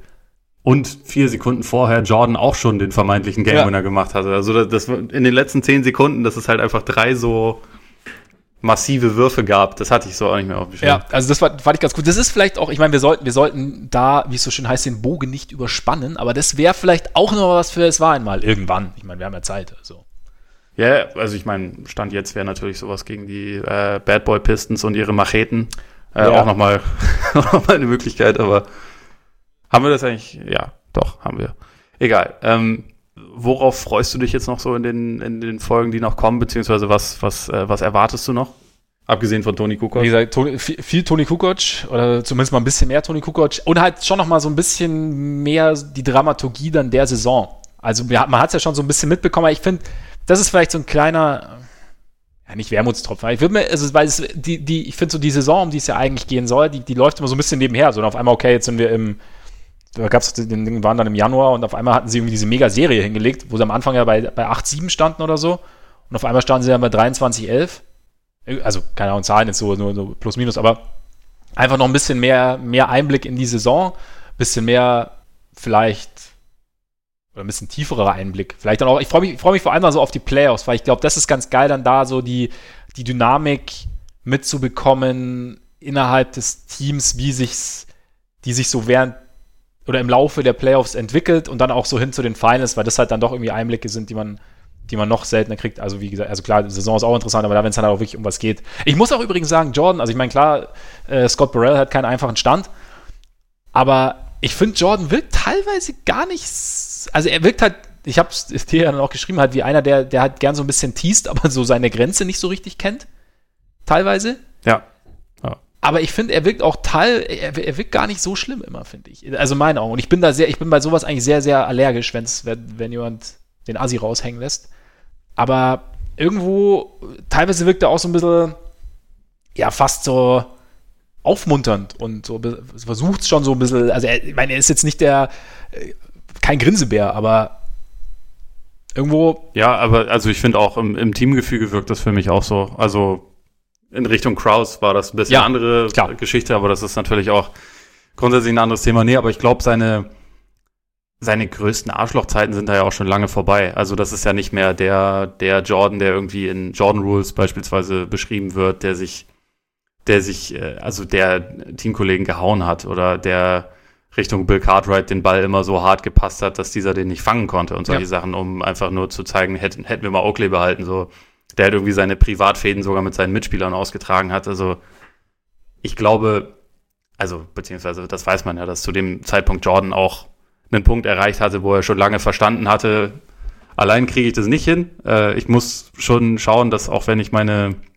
meine, mein Team irgendwie fordere und teilweise auch provoziere, dass ich halt das Team nicht verliere. Also wenn man, ich glaube, wenn man so als der Anführer irgendwann einen Punkt erreicht, wo man, wo die Leute halt einfach nicht mehr mit einem spielen wollen, dann ist halt schlecht. Ja. Also den Punkt hatte er da schon lange verstanden. Ich glaube, das ist ja auch eine der, der Hauptleistungen, die man Phil Jackson so zuschreiben mhm. kann.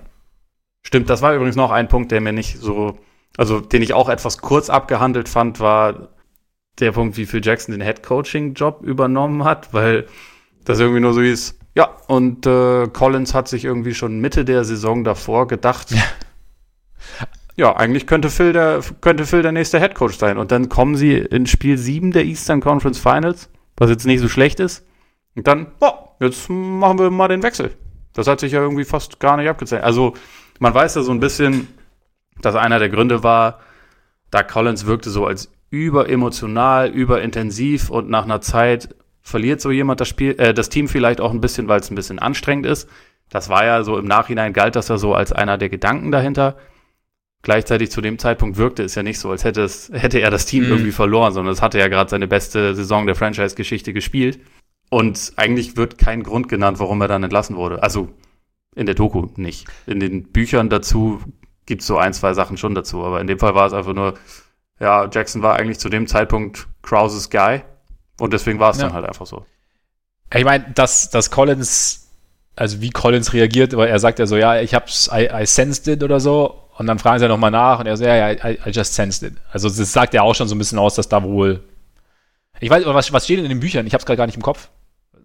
Naja, das, also was ich so ein bisschen ähm, dargestellt habe, dass er so als sehr emotionaler mhm. Coach galt und dass halt solche äh, Coaches manchmal halt als welche gesehen werden, die haben so einen gewissen Punkt, wo es wo es einem Team ja. zu viel wird und wo sie halt einfach eine andere andere Stimme mal hören müssen.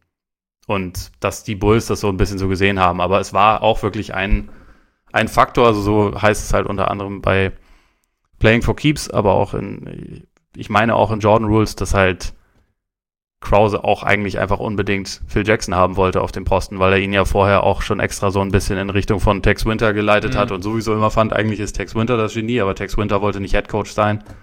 Und dass er in ihm mehr so ein bisschen den, das, das Sprachrohr für diese Triangle gesehen hat als Collins. Selbst. Aber das war ja auch so ein Punkt, den sie in der Doku schon auch genannt haben, dass, dass eben Collins sehr darauf bedacht war, Jordan halt den Ball zu geben und die Offense halt komplett über Jordan laufen zu lassen und dass halt Cross, wie du sagst, auch halt gedacht hat, dass Tex Winter oder dass die, die Triangle Offense vielleicht die bessere Option wäre und eben Tex Winter dann auch ja irgendwann gar nicht mehr beim Coaching-Staff auf der Bank saß, sondern dann irgendwie so ein bisschen, also einfach so ein bisschen an den Rand gedrängt wurde und dass Cross da vielleicht irgendwo gesehen hat, okay, man muss, also, oh, bitte, bitte, wenn du ich meine, es hat, es hat total gut funktioniert. Es ist vielleicht auch einfach ein, also wir, wir reden ja oft, ich meine, wie du sagst. Ja, die Entscheidung will ich auch überhaupt nicht kritisieren. Ja, nee, genau. also nee, aber ich finde es ich find's ganz interessant, weil klar, ich meine, du siehst so, okay, Spiel 7 Eastern Conference Finals, ganz kurz davor, die Pistons irgendwie vom Thron zu stoßen und das soll es jetzt gewesen sein, aber dass du in dem Moment dann, wenn du, wenn du ein Gefühl hast, dass, dass da, dass, dass der Coach dich bis dahin trägt, das haben wir ja schon oft besprochen, der Coach trägt dich bis zu einem gewissen Punkt und jetzt, um, um noch weiter, den kleinen Schritt weiter zu machen, brauchst du irgendwie eine andere, eine andere Art Input war vielleicht genau das. Und ich meine, im Endeffekt, ja. So der Mark Jackson, Steve Kerr-Effekt, meinst du? So ein bisschen, ja. Eigentlich, ja, lässt sich vielleicht sogar so ein bisschen, zumindest eine kleine Parallele stricken, auf jeden Fall. Also einfach so, das ist, von außen betrachtet läuft es gut und es könnte vielleicht auch, es könnte auch im nächsten Jahr vielleicht ein bisschen weitergehen, aber derjenige, der entscheidet oder diejenigen, die entscheiden, haben einfach einen Eindruck, dass da das noch mehr möglich wäre und um das halt, um, um wirklich den, den nächsten Schritt zu gehen, dass da halt irgendwie eine, eine andere Herangehensweise vielleicht mehr hilft als die, die man momentan hat. Weiß es nicht. Das ist ja auch vollkommen okay. Ja. Also finde ich auch alles legitim. Das ist also das Einzige, wie gesagt, was ich in der, in der Doku halt fand, dass das nicht so richtig komplett klar wurde, warum jetzt nach dieser eigentlich sehr erfolgreichen Saison dann Endstation war. Aber also, ja. Ich meine, wie gesagt, es ist ja ganz gut gelaufen und also okay. das, das fand ich auch ganz cool auch Phil Jackson wurde ja jetzt nicht ewig lange vorgestellt oder äh, man kannte jetzt nicht alles, aber man kannte relativ, also man hat einen ganz guten Eindruck bekommen und dadurch auch dann relativ schnell verstanden, warum das vielleicht eine, eine Stimme war, die diesem Team einfach sehr gut ja. getan hat, weil er einfach ein bisschen verstanden hat, wie er Jordan auch so ein bisschen herausfordert. Und das war halt etwas, was Collins wohl nicht so getan hat, der sich halt gesagt hat, gut, läuft ja ganz gut, bist ja schon der Beste und das sollten wir auch nutzen, was ja jetzt auch nicht zwingend falsch ja, ist, aber Jackson hat halt irgendwie dann nochmal, glaube ich, auch, und das ist vielleicht auch so seine größte Stärke als Coach, hat halt einen Weg gefunden, Jordan auch dann so im Teamgefüge einfach mehr zu fordern und auch auf eine, eine, eine intelligente psychologische Art, glaube ich, dann teilweise so ein bisschen, bisschen fast zu manipulieren, dass er halt gewisse Dinge anders sieht als vorher. All, allgemein finde ich ja Jackson, glaube ich, das haben wir auch letzte Woche eigentlich schon besprochen, nach den ersten beiden Folgen, dass er halt einfach was das psychologische oder menschliche oder ja, die Strömungen innerhalb des Teams irgendwie anging, dass er da echt ein ganz, echt ein ziemlich gutes Gespür hat. Auch gab ja die, die Szene mit, oder mit Rodman, als Rodman kam, dass er ihm da schon gesagt hat, okay, Dennis, steh erst mal auf und sag mal Hallo und aber gleichzeitig ihn dann trotzdem in so eine, ja, so eine freundschaftliche, in Anführungszeichen, Beziehung mit rein, äh, reingebracht hat. Und da ich hatte, also Hugh Jackson hat, finde ich, man hatte, man hat, wie du sagst, einen ganz coolen Eindruck bekommen. Und natürlich das Bild aus dem Taxi raus noch zu, zu Nix-Zeiten ist natürlich auch überragend. Ja, ja, das sowieso. Fand ich interessant. Worauf freust du dich noch? Ganz kurz vielleicht zum Abschluss. Was ist so dein, oder was, was hoffst du noch, was noch so kommt? Oder was würde dich, dich am meisten interessieren? Oder? Ich will eigentlich einfach noch ein bisschen mehr. Toni Kukoc, kann ich verstehen. Nö, eigentlich einfach ein bisschen mehr Jordan sehen. Also ein bisschen. Ich finde halt, diese, diese Interviews mit ihm sind halt bisher auf jeden Fall das Highlight äh, insgesamt. Und ich glaube, ich möchte halt einfach noch ein bisschen mehr von seiner von seiner dreckigen Seite vielleicht sehen, weil, also für mich macht ihn diese Doku sympathischer als vorher. Also wesentlich sympathischer, weil er, finde ich, äh, reflektierter und interessanter wirkt, als das ja. vorher jemals der Fall war. Dadurch, dass er jetzt halt irgendwie so ein bisschen Sachen auch einfach fliegen lässt. Vor allem äh, freue ich oder hoffe ich auch so ein bisschen auf This in Richtung Karl Malone, wenn es dann Richtung Playoffs und Finals geht. Weil ist dann vielleicht nötig. Bin ich sowieso gespannt, ob Malone ähm, Teil der Doku ist und Stockton. Mhm. Sind ja jetzt beides nicht unbedingt die Leute, die viel in die Medien drängen, aber an sich sind sie nicht unwichtig. Wäre wär, wär ganz geil eigentlich, wenn da noch Charles Barkley ist auch nicht ganz uninteressant, weil der ist natürlich verfügbar, weil Charles Barkley redet gerne und viel und gut. Ja. Aber Jordan mag ihn ja nicht mehr, weil er ihn kritisiert hat, als, äh, also für seine Entscheidungen als erst bei den Wizards und dann äh, vor allem bei den Bobcats. Seitdem sind die ja keine Freunde mehr. Deswegen frage ich mich, ob, also für mich gehört Barkley da irgendwie total mit dazu, weil er, glaube ich, unter den NBA-Leuten Jordan wahrscheinlich ein bisschen besser kannte als ja. die meisten anderen, aber wer weiß. Das sind so Sachen, wo ich halt noch drauf gespannt bin, wie, wie es so weitergeht. Ja, das klingt, ja, ich auch. Also das, das wird ganz cool noch. Also zum Glück haben wir noch sechs Folgen. Also es ist, Ja, ein bisschen was kommt noch. Kommt noch was, kommt noch was. Ja, dann äh, haben wir es eigentlich damit, würde ich sagen, mit den Bulls und Jordan und Pippen und Rodman können wir es damit eigentlich belassen und zu den Warriors kommen. Ja, vielleicht sollten wir noch kurz einen Spoiler-Alert äh, raushauen. Also ja. die meisten Leute wissen wahrscheinlich, dass Kevin Durant dann nicht bei den Warriors geblieben ist, aber stimmt. Äh, trotzdem, wer, wer noch vorhat, dieses Buch zu lesen oder die, äh, das Audiobook dazu zu hören oder was auch immer, der macht jetzt dann vielleicht einfach am besten aus. Also wir werden jetzt nicht alles komplett durchsprechen. Keine Leseprobe so bisschen, oder so, aber. Ja, genau. Aber so ein bisschen was, was hängen geblieben ist. Ja. Äh, von daher, wer sich da, wer sich da unvoreingenommen dem widmen möchte, kann sich jetzt verabschieden. Genau, genau. Ich meine, vielleicht, ja, genau, ist vielleicht ganz gut, dann sich und dann, und dann hinterher nochmal reinhören. Zum Beispiel. Das vielleicht, das Buch lesen, dann hinterher nochmal reinhören, dann ist, dann, dann habt ihr es unvoreingenommen gelesen und dann könnt ihr mal unseren, unseren Senf, wenn ihr das, wenn der denn noch notwendig sein sollte für den Burger. Nee. nee. Egal, äh, ja, könnt, wo, könnt wo wir schon dabei sind und wo du offensichtlich gerade komplett ähm, on fire bist.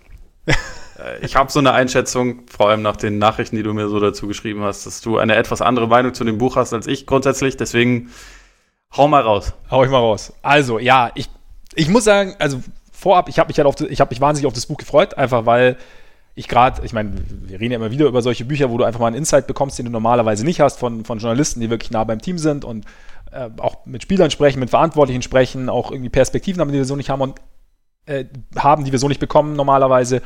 Und ich fand ich es interessant und ähm, ich fand tatsächlich auch, dass es Einblicke gab. Aber ich habe mich trotzdem echt schwer getan, das Buch zu lesen. Und ich habe es ja auch äh, mal mit einer Nachricht geschrieben. Also wenn man jetzt die Namen wegließe, das ist, glaube ich, so, das bringt mein, mein Problem so ein bisschen, bisschen auf den Punkt. Wenn man die Namen wegließe, könnte man, oder habe ich den Eindruck gewonnen, er hätte sich auch, um, hätte es auch sein können, dass er über die Bulls schreibt, über die Suns, über die Kings, was ich damit sagen will, es ist halt einfach, es ist aus einer sehr, sehr negativen Perspektive geschrieben, finde ich. Also, ich, das heißt nicht, dass es, das heißt wirklich nicht, dass es schlecht ist. Es ist einfach, das ist nur, das ist nur mein subjektiver Eindruck. Also, bei mir hat es irgendwie so ein bisschen die falschen Knöpfe gedrückt. Das war so ein bisschen, also es geht ja nicht darum, ich meine, wir haben, du hast ja dann auch geantwortet, ich meine, das andere Extrem ist halt das Curry-Buch, wo, wo es halt extrem dargestellt wird. Aber mir fehlt halt so ein bisschen. Ich wollte nur kurz erwähnen, Golden von Marcus Thompson, weil es gibt mehrere Curry-Bücher. Achso, ja, genau, Golden von Marcus Thompson, genau. Das habe hab ich auch gern gelesen, weil so ein bisschen ein bisschen ein easier uh, Read ist jetzt das. Und ja. es muss ja auch nicht, es muss ja auch nicht mal alles gute Laune sein. Also ich meine, wir wissen ja, dass die letzte Saison der Warriors nicht immer einfach war und dass es Reibereien gab und dass es generell auch immer mal wieder Reibereien gibt. Aber ich habe, ich hatte so für, für mich ähm, hat, hatte ich so den Eindruck, dass, dass, dass vieles sehr, sehr aus der etwas pessimistischeren, negativeren Perspektive gesehen war. Und da, das wurde dann in meinen Augen einem der besten Teams der letzten 30 Jahre, das noch dazu eigentlich in den ersten Jahren sehr, sehr viel Spaß verströmt. Es geht jetzt, also es geht weniger um die ersten Jahre, es geht, die sind eher so halt, sind schon Teil des Ganzen, aber geht natürlich dann um diese letzte Durant-Saison. Und das, ich habe das Gefühl, es wird diesem Team irgendwie nicht so richtig gerecht. Aus meiner Perspektive. Aber auch, sind natürlich auch meine Erwartungen dabei. Also da, aber ich fand einfach, ich glaube halt, seine Intention war schon so, die, die Realität abzubilden und halt wirklich einen Einblick zu gewähren. Und wie gesagt, es klappt teilweise auch. Aber ich finde halt, es gibt halt auch, obwohl er jetzt mehr Einblick hat, es gibt halt keine unumstößlichen Fakten. Das ist halt wie mit dieser Goat-Diskussion. Also es sind halt alles irgendwo äh, Wahrnehmungen und dann irgendwie Beobachtungen und daraus geschlossene ähm, Rückschlüsse, die man daraus zieht. Und es gibt halt so diese eine Realität nicht. Und wie gesagt, deswegen, ich hätte halt, ich hätte halt irgendwie, ich hätte mir gewünscht, dass man es ein bisschen, oder für mich persönlich, dass es einfach ein bisschen mehr Balance gibt und ein bisschen mehr halt von, von beiden Seiten beleuchtet und auch ein bisschen mehr versucht, die eigene Perspektive zu weiten. Also ich, ich habe persönlich hatte beim Lesen echt permanent, also ich habe das dann irgendwann, ich habe es dann irgendwann nicht mehr vom, vom Schlafen gehen gelesen, weil ich so schlechte Laune bekommen habe teilweise. Und ähm, ja, keine Ahnung. Also irgendwo, das, das war so, das ist ein, so ein Ding, also ein Ding, was mir einfach, wie gesagt, das heißt nicht, das, es hat einfach nur bei mir die, es hat bei mir die falschen Knöpfe gedrückt. Ich war damit, das hat ein, ein Part, weshalb es so war. Ich weiß nicht, du siehst es, also du, du hast es ein bisschen anders gesehen. Ja, also für mich, ich, ich finde erstmal der letzten Saison der Warriors wird es für mich schon gerecht, weil es, also für, für, mich ist so ein bisschen das Hauptthema dieses Buches, Erfolg macht nicht zwingend glücklich. Mhm. Und das ist halt für mich so die letzte Warriors-Saison in a nutshell. Also, die waren zweimal in Folge gerade Meister geworden, waren unumstößlich, wenn sie fit waren, das beste Team der Liga. Gab da eigentlich keine Zweifel dran. Trotzdem fühlte sich die Saison von Anfang an wie einen Krampf an. Also, wie irgendwie so, gut, müssen wir jetzt halt irgendwie machen, haben wir auch alle nicht wahnsinnig viel Bock drauf, aber irgendwann am Ende werden wir das Ding schon wuppen. So fühlte sich die gesamte Regular Season an. Dazu gab es dann halt irgendwie so, so Streitereien und also ich finde, wenn man sich halt sagt, wir machen jetzt wirklich die Geschehnisse dieser Saison zum Thema, ohne dass wir dabei sagen, sportlich lief dann das gut und der hatte eine gute Quote und dann haben sie dieses nee, nee. Play gehabt und so. so ähm, ich finde es voll okay, dass er halt den, den Fokus dabei mehr auf das Zwischenmenschliche setzt. Das ist ehrlich gesagt, also weil du von deinen Erwartungen gesprochen hast. Ich habe halt ziemlich genau das erwartet, weil ich mhm. Ethan Strauss halt seit Jahren sehr gerne lese. Gerade aus dem Grund, weil er halt aus einer anderen Perspektive schreibt. Also in dem Fall, in dem, Buch, in dem Buch gibt es ja weniger äh, um den Sport an sich, sondern eigentlich mehr so Überlegungen über die Hintergründe und auch darum, warum Leute das tun, was sie tun. Also teilweise wirkt es ja fast wie ein Psychogramm, gerade wenn es um, um Durant geht. Und ich finde schon, dass es irgendwie diesem komplexen Charakter gerecht wird, weil, und das betont ja Strauss selbst und auch in Einberufung an äh, auf, von diversen Leuten, mit denen er darüber geredet hat. Und das ist so etwas, worüber Zach Lowe, ich glaube, nach den, nach den ersten oder nach dem zweiten, ich glaube, nach dem zweiten Titel der Warriors mit Durant, ähm, auch einen großen Artikel geschrieben hat, so was will Kevin Durant eigentlich? Und für mich ist so eigentlich die Haupterkenntnis dieses Buches, niemand weiß das so wirklich. Niemand versteht Durant so richtig. Dieses Buch nicht, alle Leute, die er gefragt hat, nicht so wirklich und Durant selbst auch nicht so wirklich. Und das macht es halt für mich irgendwie faszinierend. Und also, ich, ich hatte dadurch auch den Eindruck, dass es teilweise ein bisschen, bisschen schwer war, das zu lesen, einfach weil es düster und teilweise fast zynisch ist und halt frustrierend, aber irgendwie passt es dazu halt auch einfach, finde ich, ein bisschen zu dem Thema, um das es geht. Und deswegen fand ich eigentlich, dass es eine, eine interessante Perspektive auch tut. Ich fand auch zum Beispiel nicht, dass er jetzt irgendwie wahnsinnig unfair mit Durant umgegangen ist. Der finde ich damals in dieser, wir haben über diese Pressekonferenz damals gesprochen. Ja. Da ist Durant sehr unfair mit ihm, finde ich, umgegangen. Und er versucht ja trotzdem, dass er halt irgendwie diese, diese verschiedenen Perspektiven so ein bisschen mit reinzunehmen. Also ich fand jetzt nicht, dass es eine einseitige Darstellung war. Äh, und genau da, also mit, mit dem Durant-Part habe ich mich echt also noch ein bisschen schwerer getan. Also ich habe jetzt mit positiv gemeint, nicht, da lief, das Spiel war ja ganz gut und da lief es ganz gut. Es war eher so, auch weil der, weil er dann, weil ich finde auch der, also dass die letzte Saison, dass da ein gewisser, auch, dass da ein gewisser, eine, eine, eine, gewisse Problematik war, dass da Reibereien waren, dass da Schwierigkeiten gab, ist ja klar. Und wenn sich das Buch darauf fokussiert und eben auch die, mit dieser Intention, Siegen macht nicht zwingend glücklich, das passt. Ich fand nur, dass dann das, dieser Fokus dann auch auf alles außenrum so ein bisschen abgefärbt hat. Auf die Art und Weise mit, mit Curry. Also es ging dann schon, also um diese, äh, als es dann um die 2016er Finals gab, die natürlich auch nicht geil gelaufen sind, aber es war dann trotzdem irgendwie so ein, es hat alles so ein bisschen ausgestrahlt und hat so ein bisschen den, den, den negativen Mantel über das Außenrum auch gelegt. Das hat mich so ein bisschen gestört. Wo es dann auch, gibt ja auch dann einen Part, wo es um Joe Lacob geht, der sich über Clays Game Winner mit Clay freut, aber mit Curry nicht. Und das wäre immer so das gewesen. Das sind seine Observationen. Wie gesagt, ich, ich bin da nicht so dabei, aber es ist immer so, keine Ahnung. Und bei Durant, ja, keine Ahnung. Es geht, jetzt, es geht mir jetzt nicht darum, dass ich denke, dass Durant da alles richtig gemacht hat. Also Durant ist da, also kann ich, kann ich sowieso nicht beurteilen, weil ich nicht dabei bin. Und das und von allem, was man mitkriegt, ist Durant sicherlich schwer zu greifen. Aber ich habe so ein bisschen das Gefühl, du er sagt zwar schon, dass er immer so, ja, er ist, er ist so kompliziert und bla bla bla, aber ich habe so das Gefühl, dass so während des Schreibprozesses oder so, so hatte ich während des Leseprozesses das Gefühl, dass, dass so Beobachtungen und Wahrnehmungen immer mehr zu einer Gewissheit wurden. Und er dann diese Gewissheit dann, dann schon irgendwie so, schon so, so ein, zwar immer, immer so, so leicht relativiert hat, aber dann schon so, so, so ein gewisses Urteil über Durant gesprochen hat. Und ich meine, er hat, er hat jetzt nicht den, den riesen, also er gibt eigentlich einen sehr tiefen Einblick in Durants Innerstes oder versucht es. Du sagst ja auch so ein Psychogramm so ein bisschen.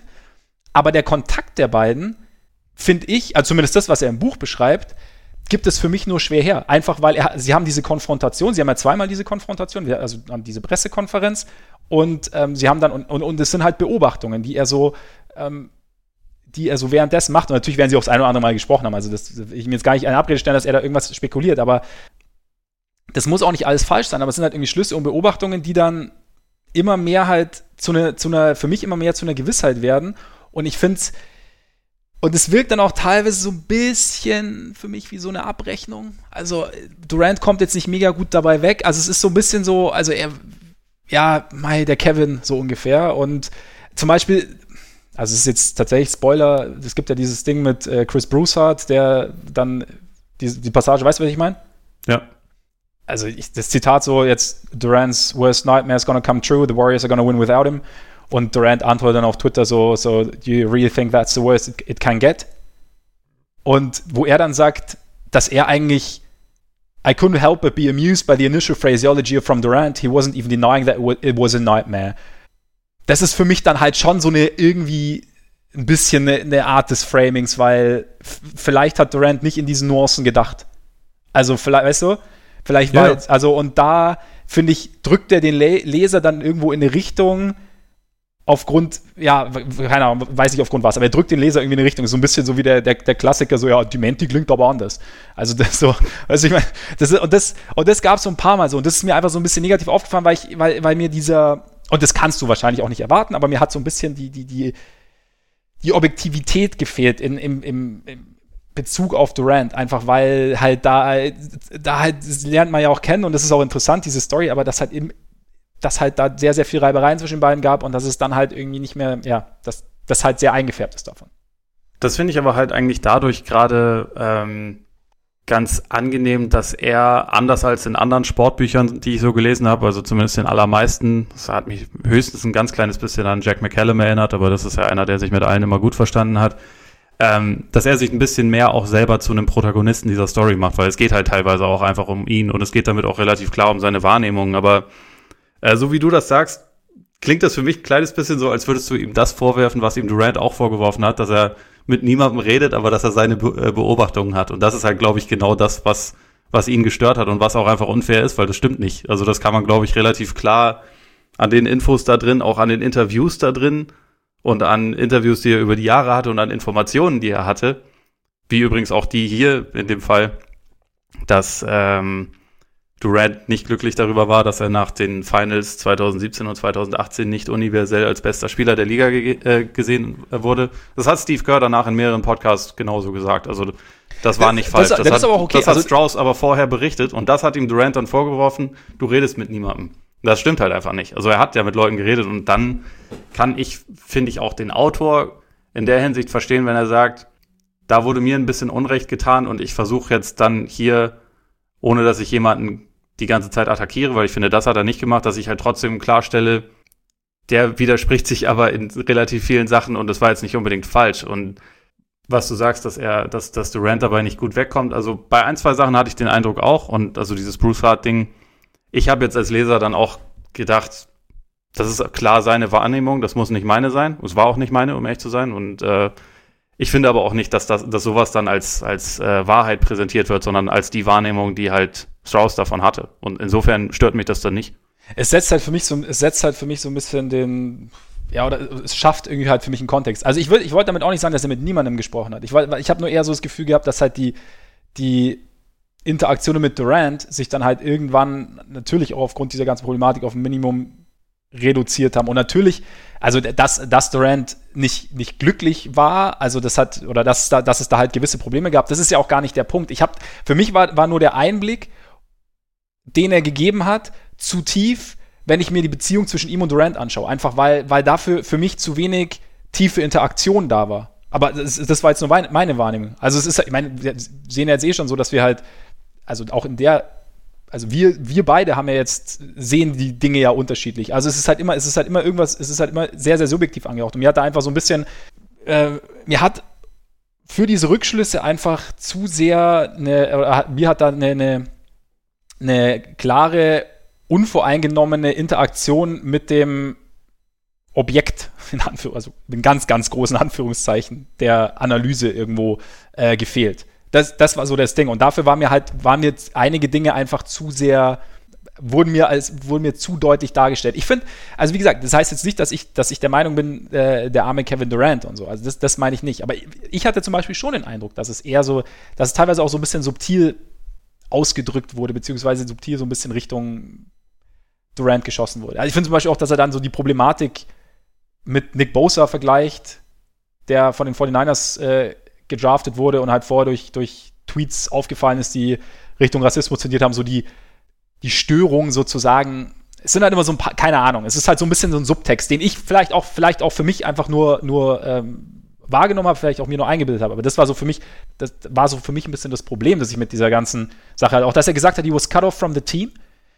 Da bin ich mir jetzt aber gerade selber nicht sicher. War, nicht, war er nicht, also während der Playoffs, nachdem er verletzt war, nach, in der, nachdem er sich verletzt hat in der Rocket-Serie, war er nicht die ganze Zeit doch dabei und hat, war irgendwie relativ enthusiastisch, war im Tunnel, hat irgendwie, hat irgendwie ähm, dann versucht, also irgendwie versucht, Tipps zu geben und, und ich habe es nicht mehr 100% im Kopf. Ich meine, er wäre während den Western Conference Finals auf jeden Fall nicht dabei gewesen. Bei den Finals bin ich mir nicht mehr komplett sicher.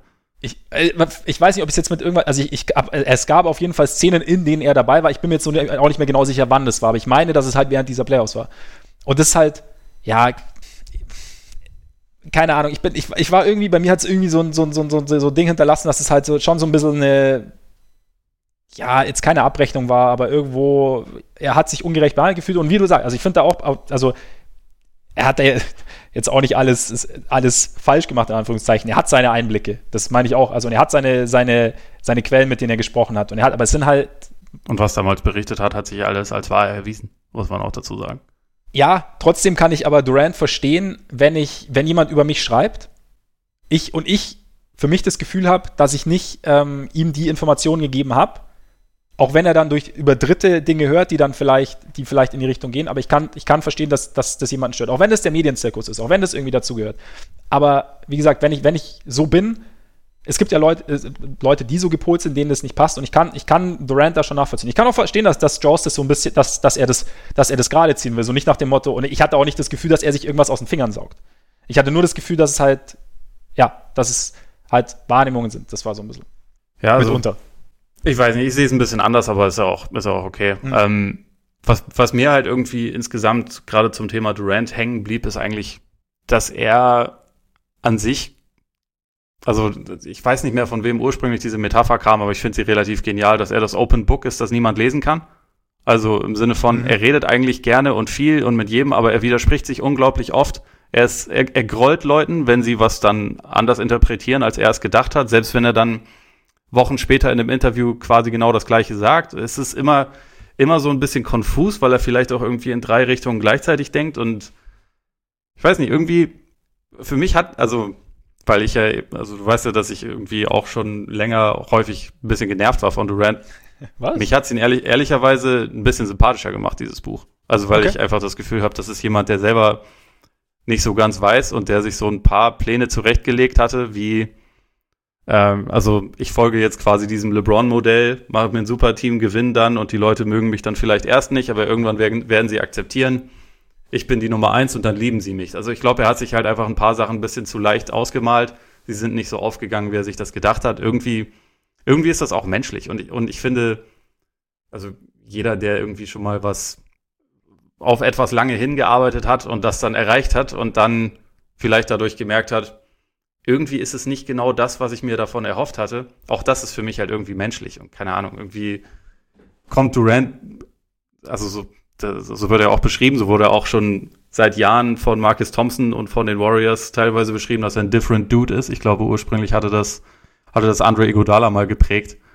Das kommt halt irgendwie damit durch, aber das, das macht ihn für mich nicht unbedingt unsympathisch. Ich finde halt ein paar Sachen in seiner Außendarstellung sind schwierig, aber dafür hätte ich jetzt nicht das Buch gebraucht. Also für mich ist das eher so ein Blick, der so ein paar Sachen so tatsächlich eher ein bisschen relativiert und einfach so einen relativ komplexen Charakter zu verstehen.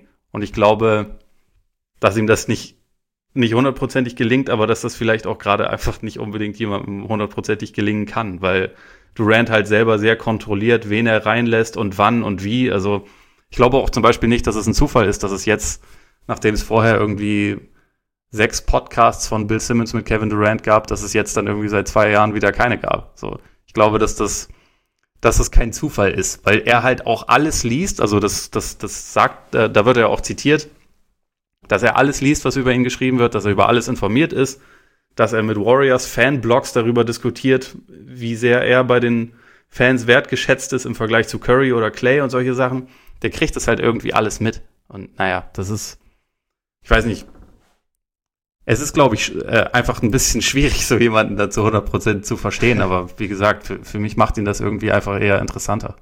Für mich auch. Also ich, ich, ich habe jetzt nicht das Gefühl, dass, dass, dass Karen Durant ein brutaler, brutaler Depp ist. Aber deswegen denke ich gerade, vielleicht, vielleicht habe ich deshalb einfach so ein bisschen Probleme. Also ich äh, kann dir da, kann dir da sehr gut folgen, was, was du so sagst. Also ich habe auch so eher so, oder vielleicht tue ich mich deshalb einfach schwer, dann dieses, die Art, diesen Versuch dann wirklich, weil er halt dann doch so ein bisschen für mich negativ eingefärbt ist, diesen Versuch dann wirklich, oder vielleicht habe ich deshalb so Probleme damit, einfach den Versuch, ihn einzuordnen, weil es halt, weil er halt irgendwie so komplex ist und weil ich halt, wie gesagt, denke, wenn jemand so komplex ist, brauche ich, brauche ich den direkten Zugang so ein bisschen. Auch wenn, klar, wenn, wenn, wenn er sich teilweise widerspricht und, und so, aber das das ist aber, das ist so mein, mein subjektiver Eindruck. Also das ist jetzt nicht, ist jetzt kein, kein Qualitätsmerkmal für das Buch, sondern einfach so, das war das, was, was, ich, was mir so ein bisschen gestört hat. Aber für mich kommt Durant auch eigentlich, ja, also es, es, natürlich ist es interessant, so jemand, der halt auch irgendwie so auf der Suche ist oder so, oder halt der ja, nicht, nicht sofort irgendwie, nicht sofort zu greifen ist. Aber. Und ich meine, ich, ich finde schon auch, dass das jetzt nicht nur so wirkt, dass äh, das ist der Eindruck von Strauss, dass äh, Kevin Durant komplex ist, sondern eher so, dass das bei den Warriors halt auch die meisten Leute gedacht ja gut, aber haben, den also, Eindruck dass ihn nie so richtig, dass ja genau, aber vorher. Also das meine ich, aber nur er spricht halt mit den Warriors Leuten, das tun wir jetzt nicht unbedingt regelmäßig. Und das, also das fand ich halt schon ganz interessant, so das nochmal zu checken. Ja, ja, natürlich. Ich meine, wer redet nicht regelmäßig mit Steve Kerr, ja. aber du weißt, was ich meine. Nein, also klar. das ist, das, das finde ich irgendwie immer noch relativ faszinierend, auch gerade wenn man das dann so ein bisschen, ich meine, Draymond war jetzt gerade vor ein paar Tagen ja auch mal wieder mhm. auf dem Interview-Zirkus unterwegs und da ging es ja im Prinzip auch noch mal so ein bisschen, bisschen darum. Und ich finde auch, dass, dass vieles von dem, was er da gesagt hat, also ich habe nur Ausschnitte davon gelesen, ich habe jetzt noch nicht den ganzen Podcast gehört, aber dass das ja, auch wenn er ja Ethan Strauss selber total hasst, weil der damals einen The Draymond Green Problem Artikel geschrieben ja, hat stimmt. und er danach nicht mehr mit ihm reden wollte für eine Weile, ähm, hat ihm ja eigentlich in relativ vielen Punkten da einigermaßen zugestimmt, wenn auch indirekt. Ja, gab ja auch das Ding zur Vertragssituation, dass er das halt, das war so ein Ausschnitt, den ich gesehen hatte, dass Draymond gesagt hat, dass halt einfach scheiße war, so nach dem Motto, ja, bleib, ich weiß noch nicht, was ich mache, ich weiß noch nicht, was ich mache. Und Draymond hat gesagt hat, das hat halt sozusagen seine und Clays Situation auch mal beeinflusst, weil dann immer die Frage war ja Free Agency, Kevin Durant und dann wurden wir auch immer gleich gefragt und es hing halt so ja. über der Saison. Aber. Und das fand ich auch von, von Draymond noch dazu, weil also es ging ja unter anderem dann auch um diese, diesen öffentlichen Streit, den er und äh, Durant miteinander hatten wo er halt auch meinte, was ich ganz aufschlussreich fand, dass äh, wenn es dadurch, also wenn das der Bruch gewesen wäre und Durant gesagt hätte, er muss gehen, sonst bin ich weg, dass Draymond halt sofort weg gewesen wäre. Also dass das äh, keine Frage innerhalb der vom Front Office gewesen wäre. Also weil das ist sicherlich richtig. Ne? Also ich mhm. glaube, dass die Wertschätzung für Draymond in der Bay Area schon natürlich gegeben ist, aber dass die auch wussten, ja gut, aber wenn wir den besten Spieler der Liga sonst verlieren, dann behalten wir lieber den. Ja. Deswegen, weil das ja manchmal dann so ein bisschen als die Darstellung kam, an dem Punkt gab es dann kein Zurück mehr. Ja. Aber das ist ja auch so ein bisschen die, die Message jetzt von diesem Buch und auch finde ich das, was man so bei Draymond dann raushört und auch bei Kerr rausgehört hat über, über mehrere Interviews, dass die von Anfang an in der Saison das Gefühl hatten, das ist das letzte Jahr ja. mit, mit KD. Ja, nee, das ist auch okay. Was ich ganz interessant fand übrigens vorhin noch, da du gesagt hast, du fandest ganz cool, dass er sich so zum Protagonisten gemacht hat mir war es dann teilweise ein bisschen too much. Also da ist es dann, aber das ist dann halt wirklich so dann die, die persönliche. Also ich finde es schon gut, dass er da nicht so tut, als, als wäre er stiller Beobachter gewesen, aber mir war es dann teilweise zu, zu tief ein bisschen. Oder zu, oder zu, zu sehr in den Vordergrund gerückt. Irgendwo. Aber. Ja, kann ich auch verstehen. Also ich fand es auch ungewöhnlich. Also, aber in, in dem Fall fand ich es nicht ganz unangemessen, halt gerade wegen dieser, wegen dieser Pressekonferenznummer, aber ich, ich verstehe, was du meinst. Ja, also da, ja klar, also da so ein bisschen so zu versuchen, so ein bisschen Kontext zu liefern, fand ich, fand ich schon auch, fand ich von, von der Grundidee gut. Mir war es dann halt einfach nur ein, ein Schritt, vielleicht zwei Schritte zu weit. Aber was ich ganz cool fand dagegen war so, oder ganz interessant, war der, der Part über Bob Myers und so Vertragsdetails und so. Das fand ich eigentlich, also auch so, wie sich Myers gibt und, und, und wie, wie die ganze Geschichte sich entwickelt hat, er auch irgendwie dieses Interessant fand ich das Zitat von Dudley. Weißt du, was ich meine? Zu den Spielerverträgen. Ähm, mit den Einjahresverträgen. Mit den Einjahresverträgen, wo er ja. sagt so nach dem Motto, ja, Kawhi sagt dir jetzt halt vor der Saison, wie es läuft, sagt er, ich spiele 65 Spiele. Und ähm, dass er es irgendwie schon ganz bis zu einem gewissen Grad mag, weil jeder halt irgendwie Kohle macht, aber äh, die ältere Generation mag es vielleicht nicht so, weil es halt kein Team mehr gibt, so richtig. Fand ich, fand ja. ich ganz interessant irgendwo, weil ja, das dieser Eindruck, der, der passt schon auch zu dem, was, was du halt vorher so als Intention beschrieben hast, dieses Buch, das halt Erfolg allein nicht glücklich macht. Und ich habe für mich, was, was, für mich war es dann schon so ein, hat sich, oder das ist jetzt, dann hat sich dann so ein eigener Gedanke dann irgendwie formuliert zu einem Gesamtkonzept, was ich momentan halt, was vielleicht, weil ich meine, irgendwas stimmt ja nicht in der NBA. Oder? Offensichtlich. Also es ist ja irgendwie, es ist ja wahnsinnig viel Geld unterwegs. Alle machen mehr Geld als jemals zuvor die Spieler haben mehr Freiheiten als jemals zuvor, also zumindest die Superstars.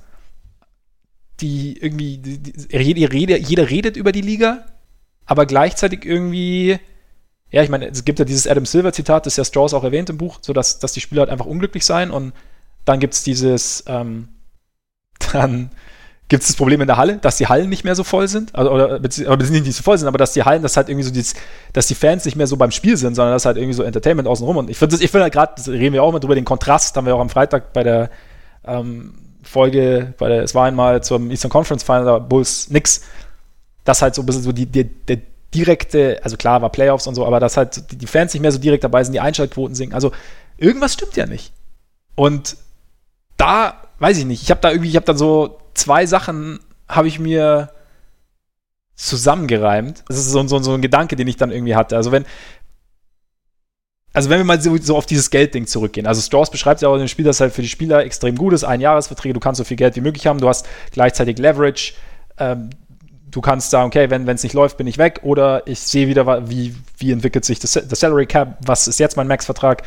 Und gleichzeitig sprechen wir halt von einem Warriors-Team, das einfach Motivationsprobleme auch irgendwo hatte. Ne? Und irgendwo, vielleicht ist es halt einfach das Problem, dass diese allgemeine Denkweise, die wir haben, dass halt die größte Motivation, die wir so haben, ist halt Geld.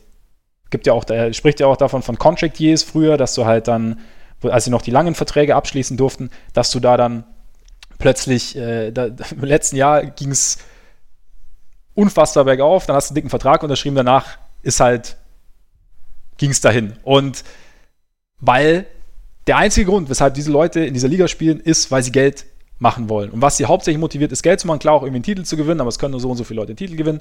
Also, das ist die Motivation. Das motiviert uns ja alle, das heißt ja. Also, so, so darauf ist ja unsere ganze Gesellschaft aufgebaut, dass uns halt, wir müssen motiviert werden und Geld motiviert uns. Und in der NBA habe ich mittlerweile so ein bisschen das Gefühl, dass es halt so ein bisschen so nach dem Motto Speak into Existence. Also, wir, nicht, dass früher alles besser war. Früher war Geld auch schon, wir haben ja letzte Woche beim Bulls drüber geredet mit Pippen, also Geld hat schon immer eine Rolle gespielt. Und, aber die Anerkennung durch Geld denn Geld, wenn es immer heißt, ich, ich will mehr Anerkennung, als ich will mehr Geld.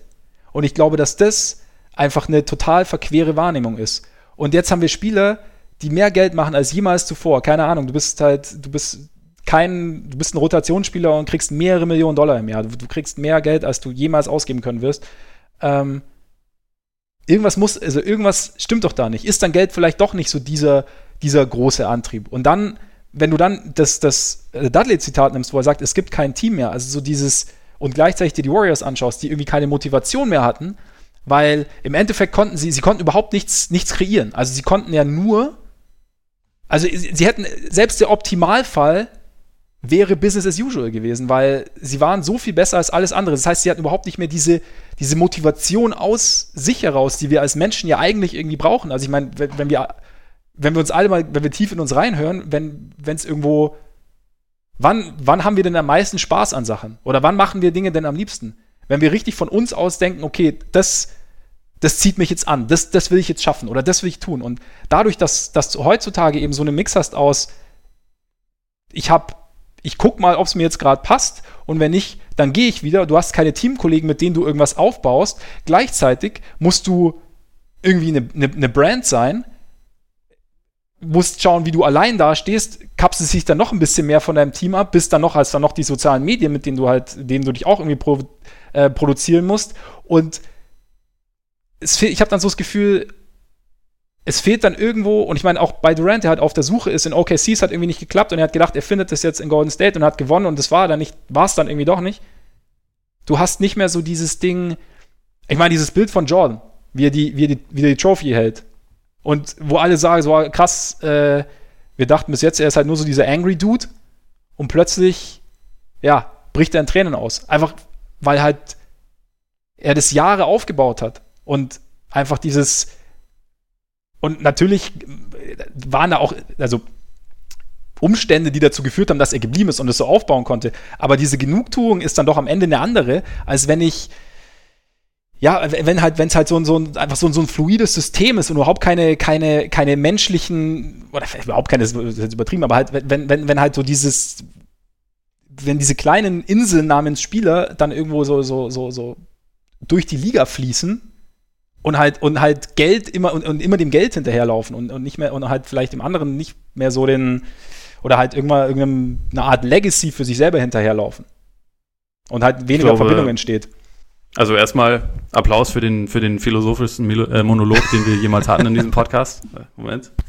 Vielen Dank. Vielen Dank. Äh, ich glaube, wenn wir, äh, gerade wenn wir über Durant reden, ist nicht Geld das Thema, weil. Ähm, nee, deswegen habe ich Legacy noch gesagt. Also. Genau, also ich glaube, dass darum geht es halt in seinem Fall gerade viel, viel mehr. Ähm, aber klar, ich glaube, er hat sich halt das dann schon eher so ausgemalt, ja, dann hole ich meine Titel und dann, dann wird alles andere schon kommen. Und auf die Art und Weise, wie es passiert ist, ist halt nicht so. Also deswegen die aller, oder äh, ich, ich, ich weiß nicht, ob du das auch so siehst, aber ich würde halt auch gerade aus dem Grund, weil es halt ein Struggle war und man den Weg nachverfolgen konnte, würde halt sagen, der Titel 2011 von Dirk ist halt mehr wert als die beiden Titel, die sich Durant halt mit den Warriors geangelt hat, weil er halt schon zu einem überragend guten Team hingewechselt ist. Mhm. So, das ist halt, das ist dann, das Dumme nur ist daran, der Spieler selbst weiß ja nicht, wie die Leute, also wie die Fans ticken, wie die, wie die Schreiber ticken, was auch immer. Der, der sieht halt irgendwie so, es gibt diese Rings-Kultur, die, glaube ich, halt auch einfach so ein bisschen, bisschen hart überhand genommen hat, gerade mit den, mit den ganzen Talking Heads, die sagen, der hat aber noch keinen Titel gewonnen, das kann kein ganz großer sein. Dann holt man seine Titel und, hm, irgendwie finden mich die Leute trotzdem nicht geil. Also, dass das tierisch frustrierend ist und man nicht so richtig weiß, in welche Richtung bewege ich mich jetzt eigentlich. Das finde ich da irgendwo auch verständlich, aber was ich mir halt auch noch so ein bisschen dazu gedacht habe, also auch gerade im, im Zuge dieses, dieses Adam Silver Zitates, mhm. was ich eine, ein krasses Eingeständnis ja. damals fand von ja. einem Commissioner und das auch immer noch so sehe. Wie anders war das denn früher? Also, weil, wenn, gerade wenn wir jetzt, wir haben jetzt aktuell dieses Last Dance-Thema natürlich, wirkte dieses Team auf dich wie ein Happy Team? Nee. Also, ich meine, wir wissen, nee. sie waren schon am Ende von ihrer Dynastie und so, aber es wirkte ja niemand da so, als hätte er jetzt gerade mega Bock und äh, das wäre, als wäre in einem perfekten Umfeld, wo alles gerade Spaß macht. Und ich, also teilweise denke ich schon auch, es gibt heute viele verkomplizierende Faktoren. Also es gibt halt dieses, man kann viel besser als Spieler selbst sein, sein Schicksal in die Hand nehmen. Man hat diesen, diesen, dieses direkte berieselt werden von Social Media, was glaube ich nicht gesund ist, was halt früher in der Form nicht existiert hat. Man kann sich nicht mehr so frei bewegen, wobei Jordan sich auch nicht frei bewegen konnte, aber damals konnten das wenigstens viele Spieler noch sich einigermaßen frei in der Umwelt bewegen. Ähm, und gleichzeitig denke ich aber auch, was ganz gut ist, heute redet man halt über sowas. Früher hat man, also vor, keine Ahnung, 25, 30 Jahren, wäre jemand, der tierisch unglücklich ist, wäre wahrscheinlich nicht zu David Stern gegangen als Spieler und hätte mhm. gesagt, du, mir geht's richtig schlecht. Und ich glaube, dass das halt eher sowas ist, was sich einfach auch gesellschaftlich so ein bisschen entwickelt und was, ist, was in der Hinsicht eher positiv ist. Also, dass es das gibt. Die Frage ist jetzt halt, wie man, was man daraus lernen kann und wie man damit umgehen kann. Ob man, ob man wirklich gezielt helfen kann und ob man, ob man etwas verändern kann. Weil die Lösung wird nicht sein, dass man sagt, wir schränken jetzt Free Agency irgendwie in der Form ein, dass es halt weniger Wechsel gibt, damit wieder richtige Teams wachsen nee, können. Das, so, das, nee, das, das Kind ist in den Brunnen gefallen und das ist auch okay so. Also jeder Spieler soll machen können, was er will, finde ich. Aber ja, ich, ich glaube halt auch, dass es und dass das die Liga und auch die Spieler so ein bisschen umtreibt, dass man halt eine Lösung finden muss, wie man das vielleicht so ein kleines bisschen, bisschen korrigieren kann. Die Frage ist halt, ob das möglich ist. Es ist halt, glaube ich, also deswegen, für mich ist halt die, die Frage nach dem, dem Antrieb ist für mich halt irgendwie eine, eine sehr, sehr entscheidende. Weil warum fange ich irgendwann mal an? Also, und da, da, sind wir wahrscheinlich an einem Punkt, wo wir vielleicht auch natürlich die, die Spiele überhaupt nicht, nicht verstehen können, weil ich glaube, mittlerweile ist es halt schon auch einfach ein, ja, ich meine, viele wachsen in, armen Feld, also natürlich auch nicht alle, aber es gibt halt welche, die fangen, wachsen in sehr armen Feld, ist auch für die ist halt auch ein Weg quasi zu einem, zu einem guten Leben sozusagen und halt aus ihren, aus der Situation heraus. Aber es ist halt, aber dann ist das die Motivation, dann ist nicht Geld die Motivation. Und ich glaube halt einfach, dass das der ganz, ganz große Fehler ist. Immer zu denken, hey, Geld und noch mehr Geld und noch mehr Geld und noch mehr Geld. Weil das ist dann immer der Punkt. Du bist dann immer an so einem Punkt, an dem du dir denkst, okay, wenn ich jetzt noch, wenn ich jetzt den nächsten fetten Vertrag unterschreibe, ich habe schon 300 Millionen auf dem Konto, aber wenn ich den nächsten fetten Vertrag unterschreibe und dann auch irgendwie bei Nike unterschreibe oder bei Adidas oder wo auch immer, dann geht es mir noch besser. Aber es geht dir nicht besser. Das weiß ich aber auch gar nicht, ob ich das so unterschreiben würde. Also gerade so auf der, der höchsten Superstar-Kaste. Da ist es ja im Prinzip, also Durant, die letzten Entscheidungen, die er getroffen hat, waren ja alle nicht wirklich für Geld. Ja, es war, also, es war, das, war ein das war ein Legacy. Aber ist, auch das ist halt, aber das ist ja auch ein externer Faktor. Es sind alles externe Faktoren. Es sind nicht, es sind nicht die, also Legacy ist ja im Prinzip, wie sehen dich denn andere? Wie bist, ja, wie genau. wirst du wahrgenommen? Und es ist nichts, was aus dir herauskommt. Weil im Endeffekt, wenn du, wenn, das ist ja nicht dein eigener, wenn, also, beziehungsweise wenn es dann, wenn dein Antrieb ist, wie komme ich bei anderen an, kann, dann rennst du ja immer irgendwas hinterher und du kannst es ja nicht kontrollieren. Wie, wie, du sagst, also du weißt ja nicht, wie die Fans auf dich reagieren. Du denkst dann, du bist es, beziehungsweise du denkst dann, du kriegst die Anerkennung, aber du kriegst sie nicht. Das schafft wieder Frust. Und ich glaube halt, dass, ja, also dass auch diese Rings-Culture, dass die da, dass die da, ja, genauso mit, wie, wie mit, wie die, die, die Motivation, Geld oder so, dass, dass die da genauso diese, diese ganzen, diese ganze Diskussion außenrum, was du jetzt, was du jetzt machen musst, um irgendwie um anerkannt zu werden im Konzert der Großen. Und du willst anerkannt werden im Konzert der Großen, weil Legacy ist alles. Also ich fand zum Beispiel, das fand ich eigentlich ganz gelungen so, oder ganz interessant im Buch, das Ende.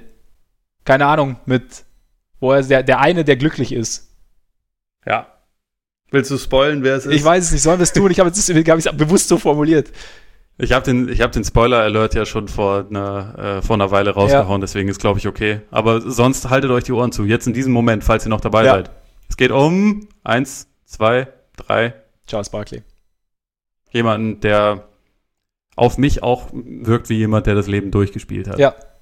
Der aber vielleicht auch einfach eine, also das ist, es hat ja dann auch nicht immer nur mit der beruflichen Verwirklichung oder so zu tun, aber der, nein, aber der wirkt halt einfach wie jemand, der der gefunden hat, was er gerne tut und das tut. Und das ist halt, glaube ich, so ein bisschen der das, was zum Beispiel Stephen Curry ist auch jemand, der wirkt, als, als hätte er das gefunden. Ja. Viele andere sind es halt nicht, sind es halt nicht. Ähm, es ist halt, also gerade wenn du sagst mit dem extern oder intern, ne, das ist halt dann auch immer so ein bisschen eine Definitionsfrage. Also wenn wir auf Michael Jordan gucken beispielsweise, man könnte sagen, meine intrinsische Motivation war, ich möchte alle platt machen.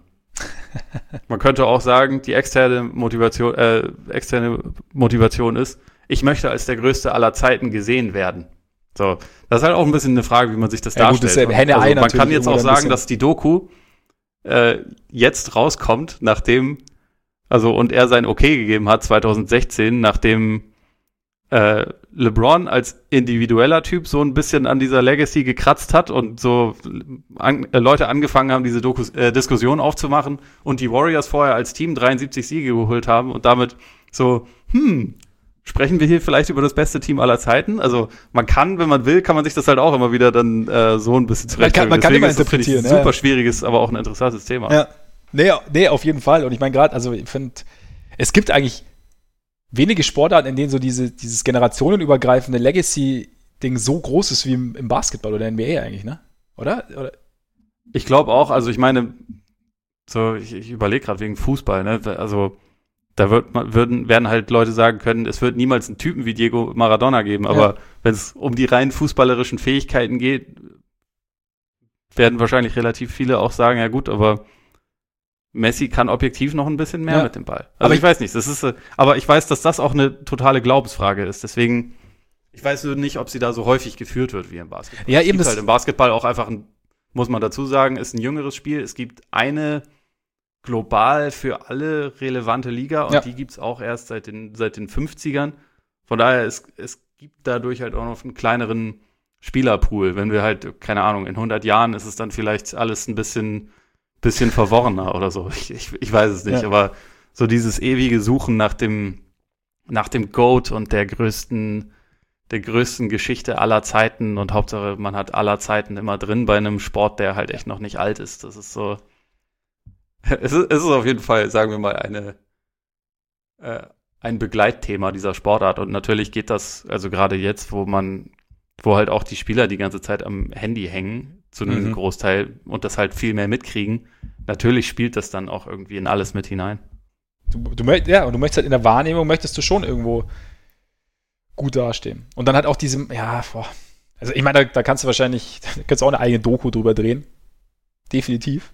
Aber ich finde, ich fände es mal ganz interessant, da mal mehr Einblicke zu bekommen, halt auch irgendwo. Aber ja, ich, das war irgendwie nur so ein Gedanke, den ich da hatte, einfach, dass dieses, dass es sich sehr, sehr zusammengezogen hat auf so ein paar Interessen. Und dass, dass man, dass jeder denkt, dass das das sei und dass ich den Eindruck habe, dass es vielleicht gerade das nicht unbedingt ist. Beziehungsweise, dass das eher dazu führt, dass du etwas hinterherrennst, was du eigentlich ganz, ganz schwer nur bekommen kannst. Und du nicht mal weißt, ob du es hast, wenn du es dann vermeintlich bekommen hast. Also das ist so. Ja, ist halt auch schwerer greifbar. Ja. Also gerade wenn es um so Themen geht wie, wie Anerkennung, Wertschätzung und so, wenn du sie quasi nicht für dich selbst finden kannst, dann findest du sie wahrscheinlich auch ein bisschen schwieriger in Ja, ja, genau, genau. Also, ja.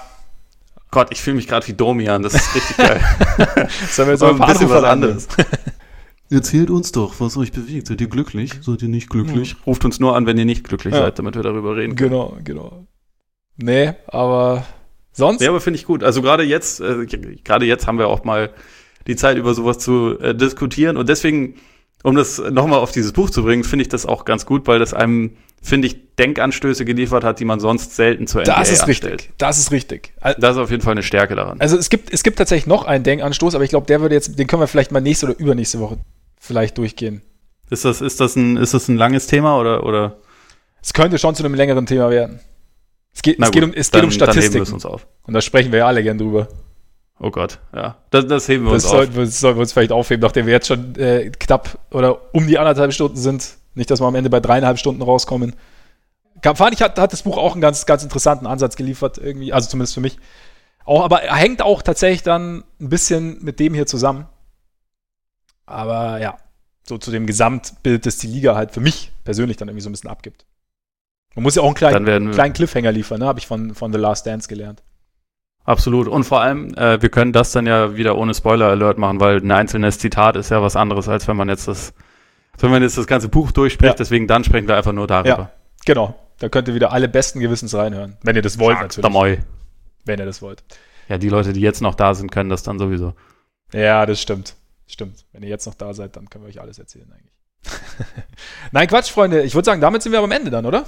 Ich glaube auch. Ich habe auch gerade ge äh, gehört, dass es geklingelt hat und dass bei uns das Essen jetzt dann anscheinend fertig ist. Also sehr stark. Bestes Timing eigentlich. So sind wir. Immer, immer perfektes Timing. Ja, vielen Dank fürs Zuhören. Schön, dass ihr dabei wart.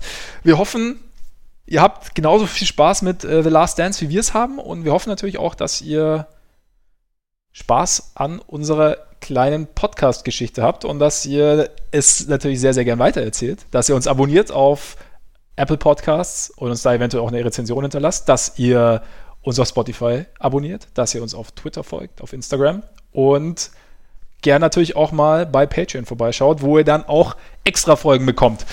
Und vor allem hoffen wir aber, dass es euch gut geht, dass ihr ja, gut durch die Zeit momentan kommt und dass wir uns kommende Woche wiederhören. Und in diesem Sinne würde ich sagen, genießt euren Tag, euren Abend, euren Morgen und bis bald hoffentlich. Reingehauen reingephilosophiert. Gehauen.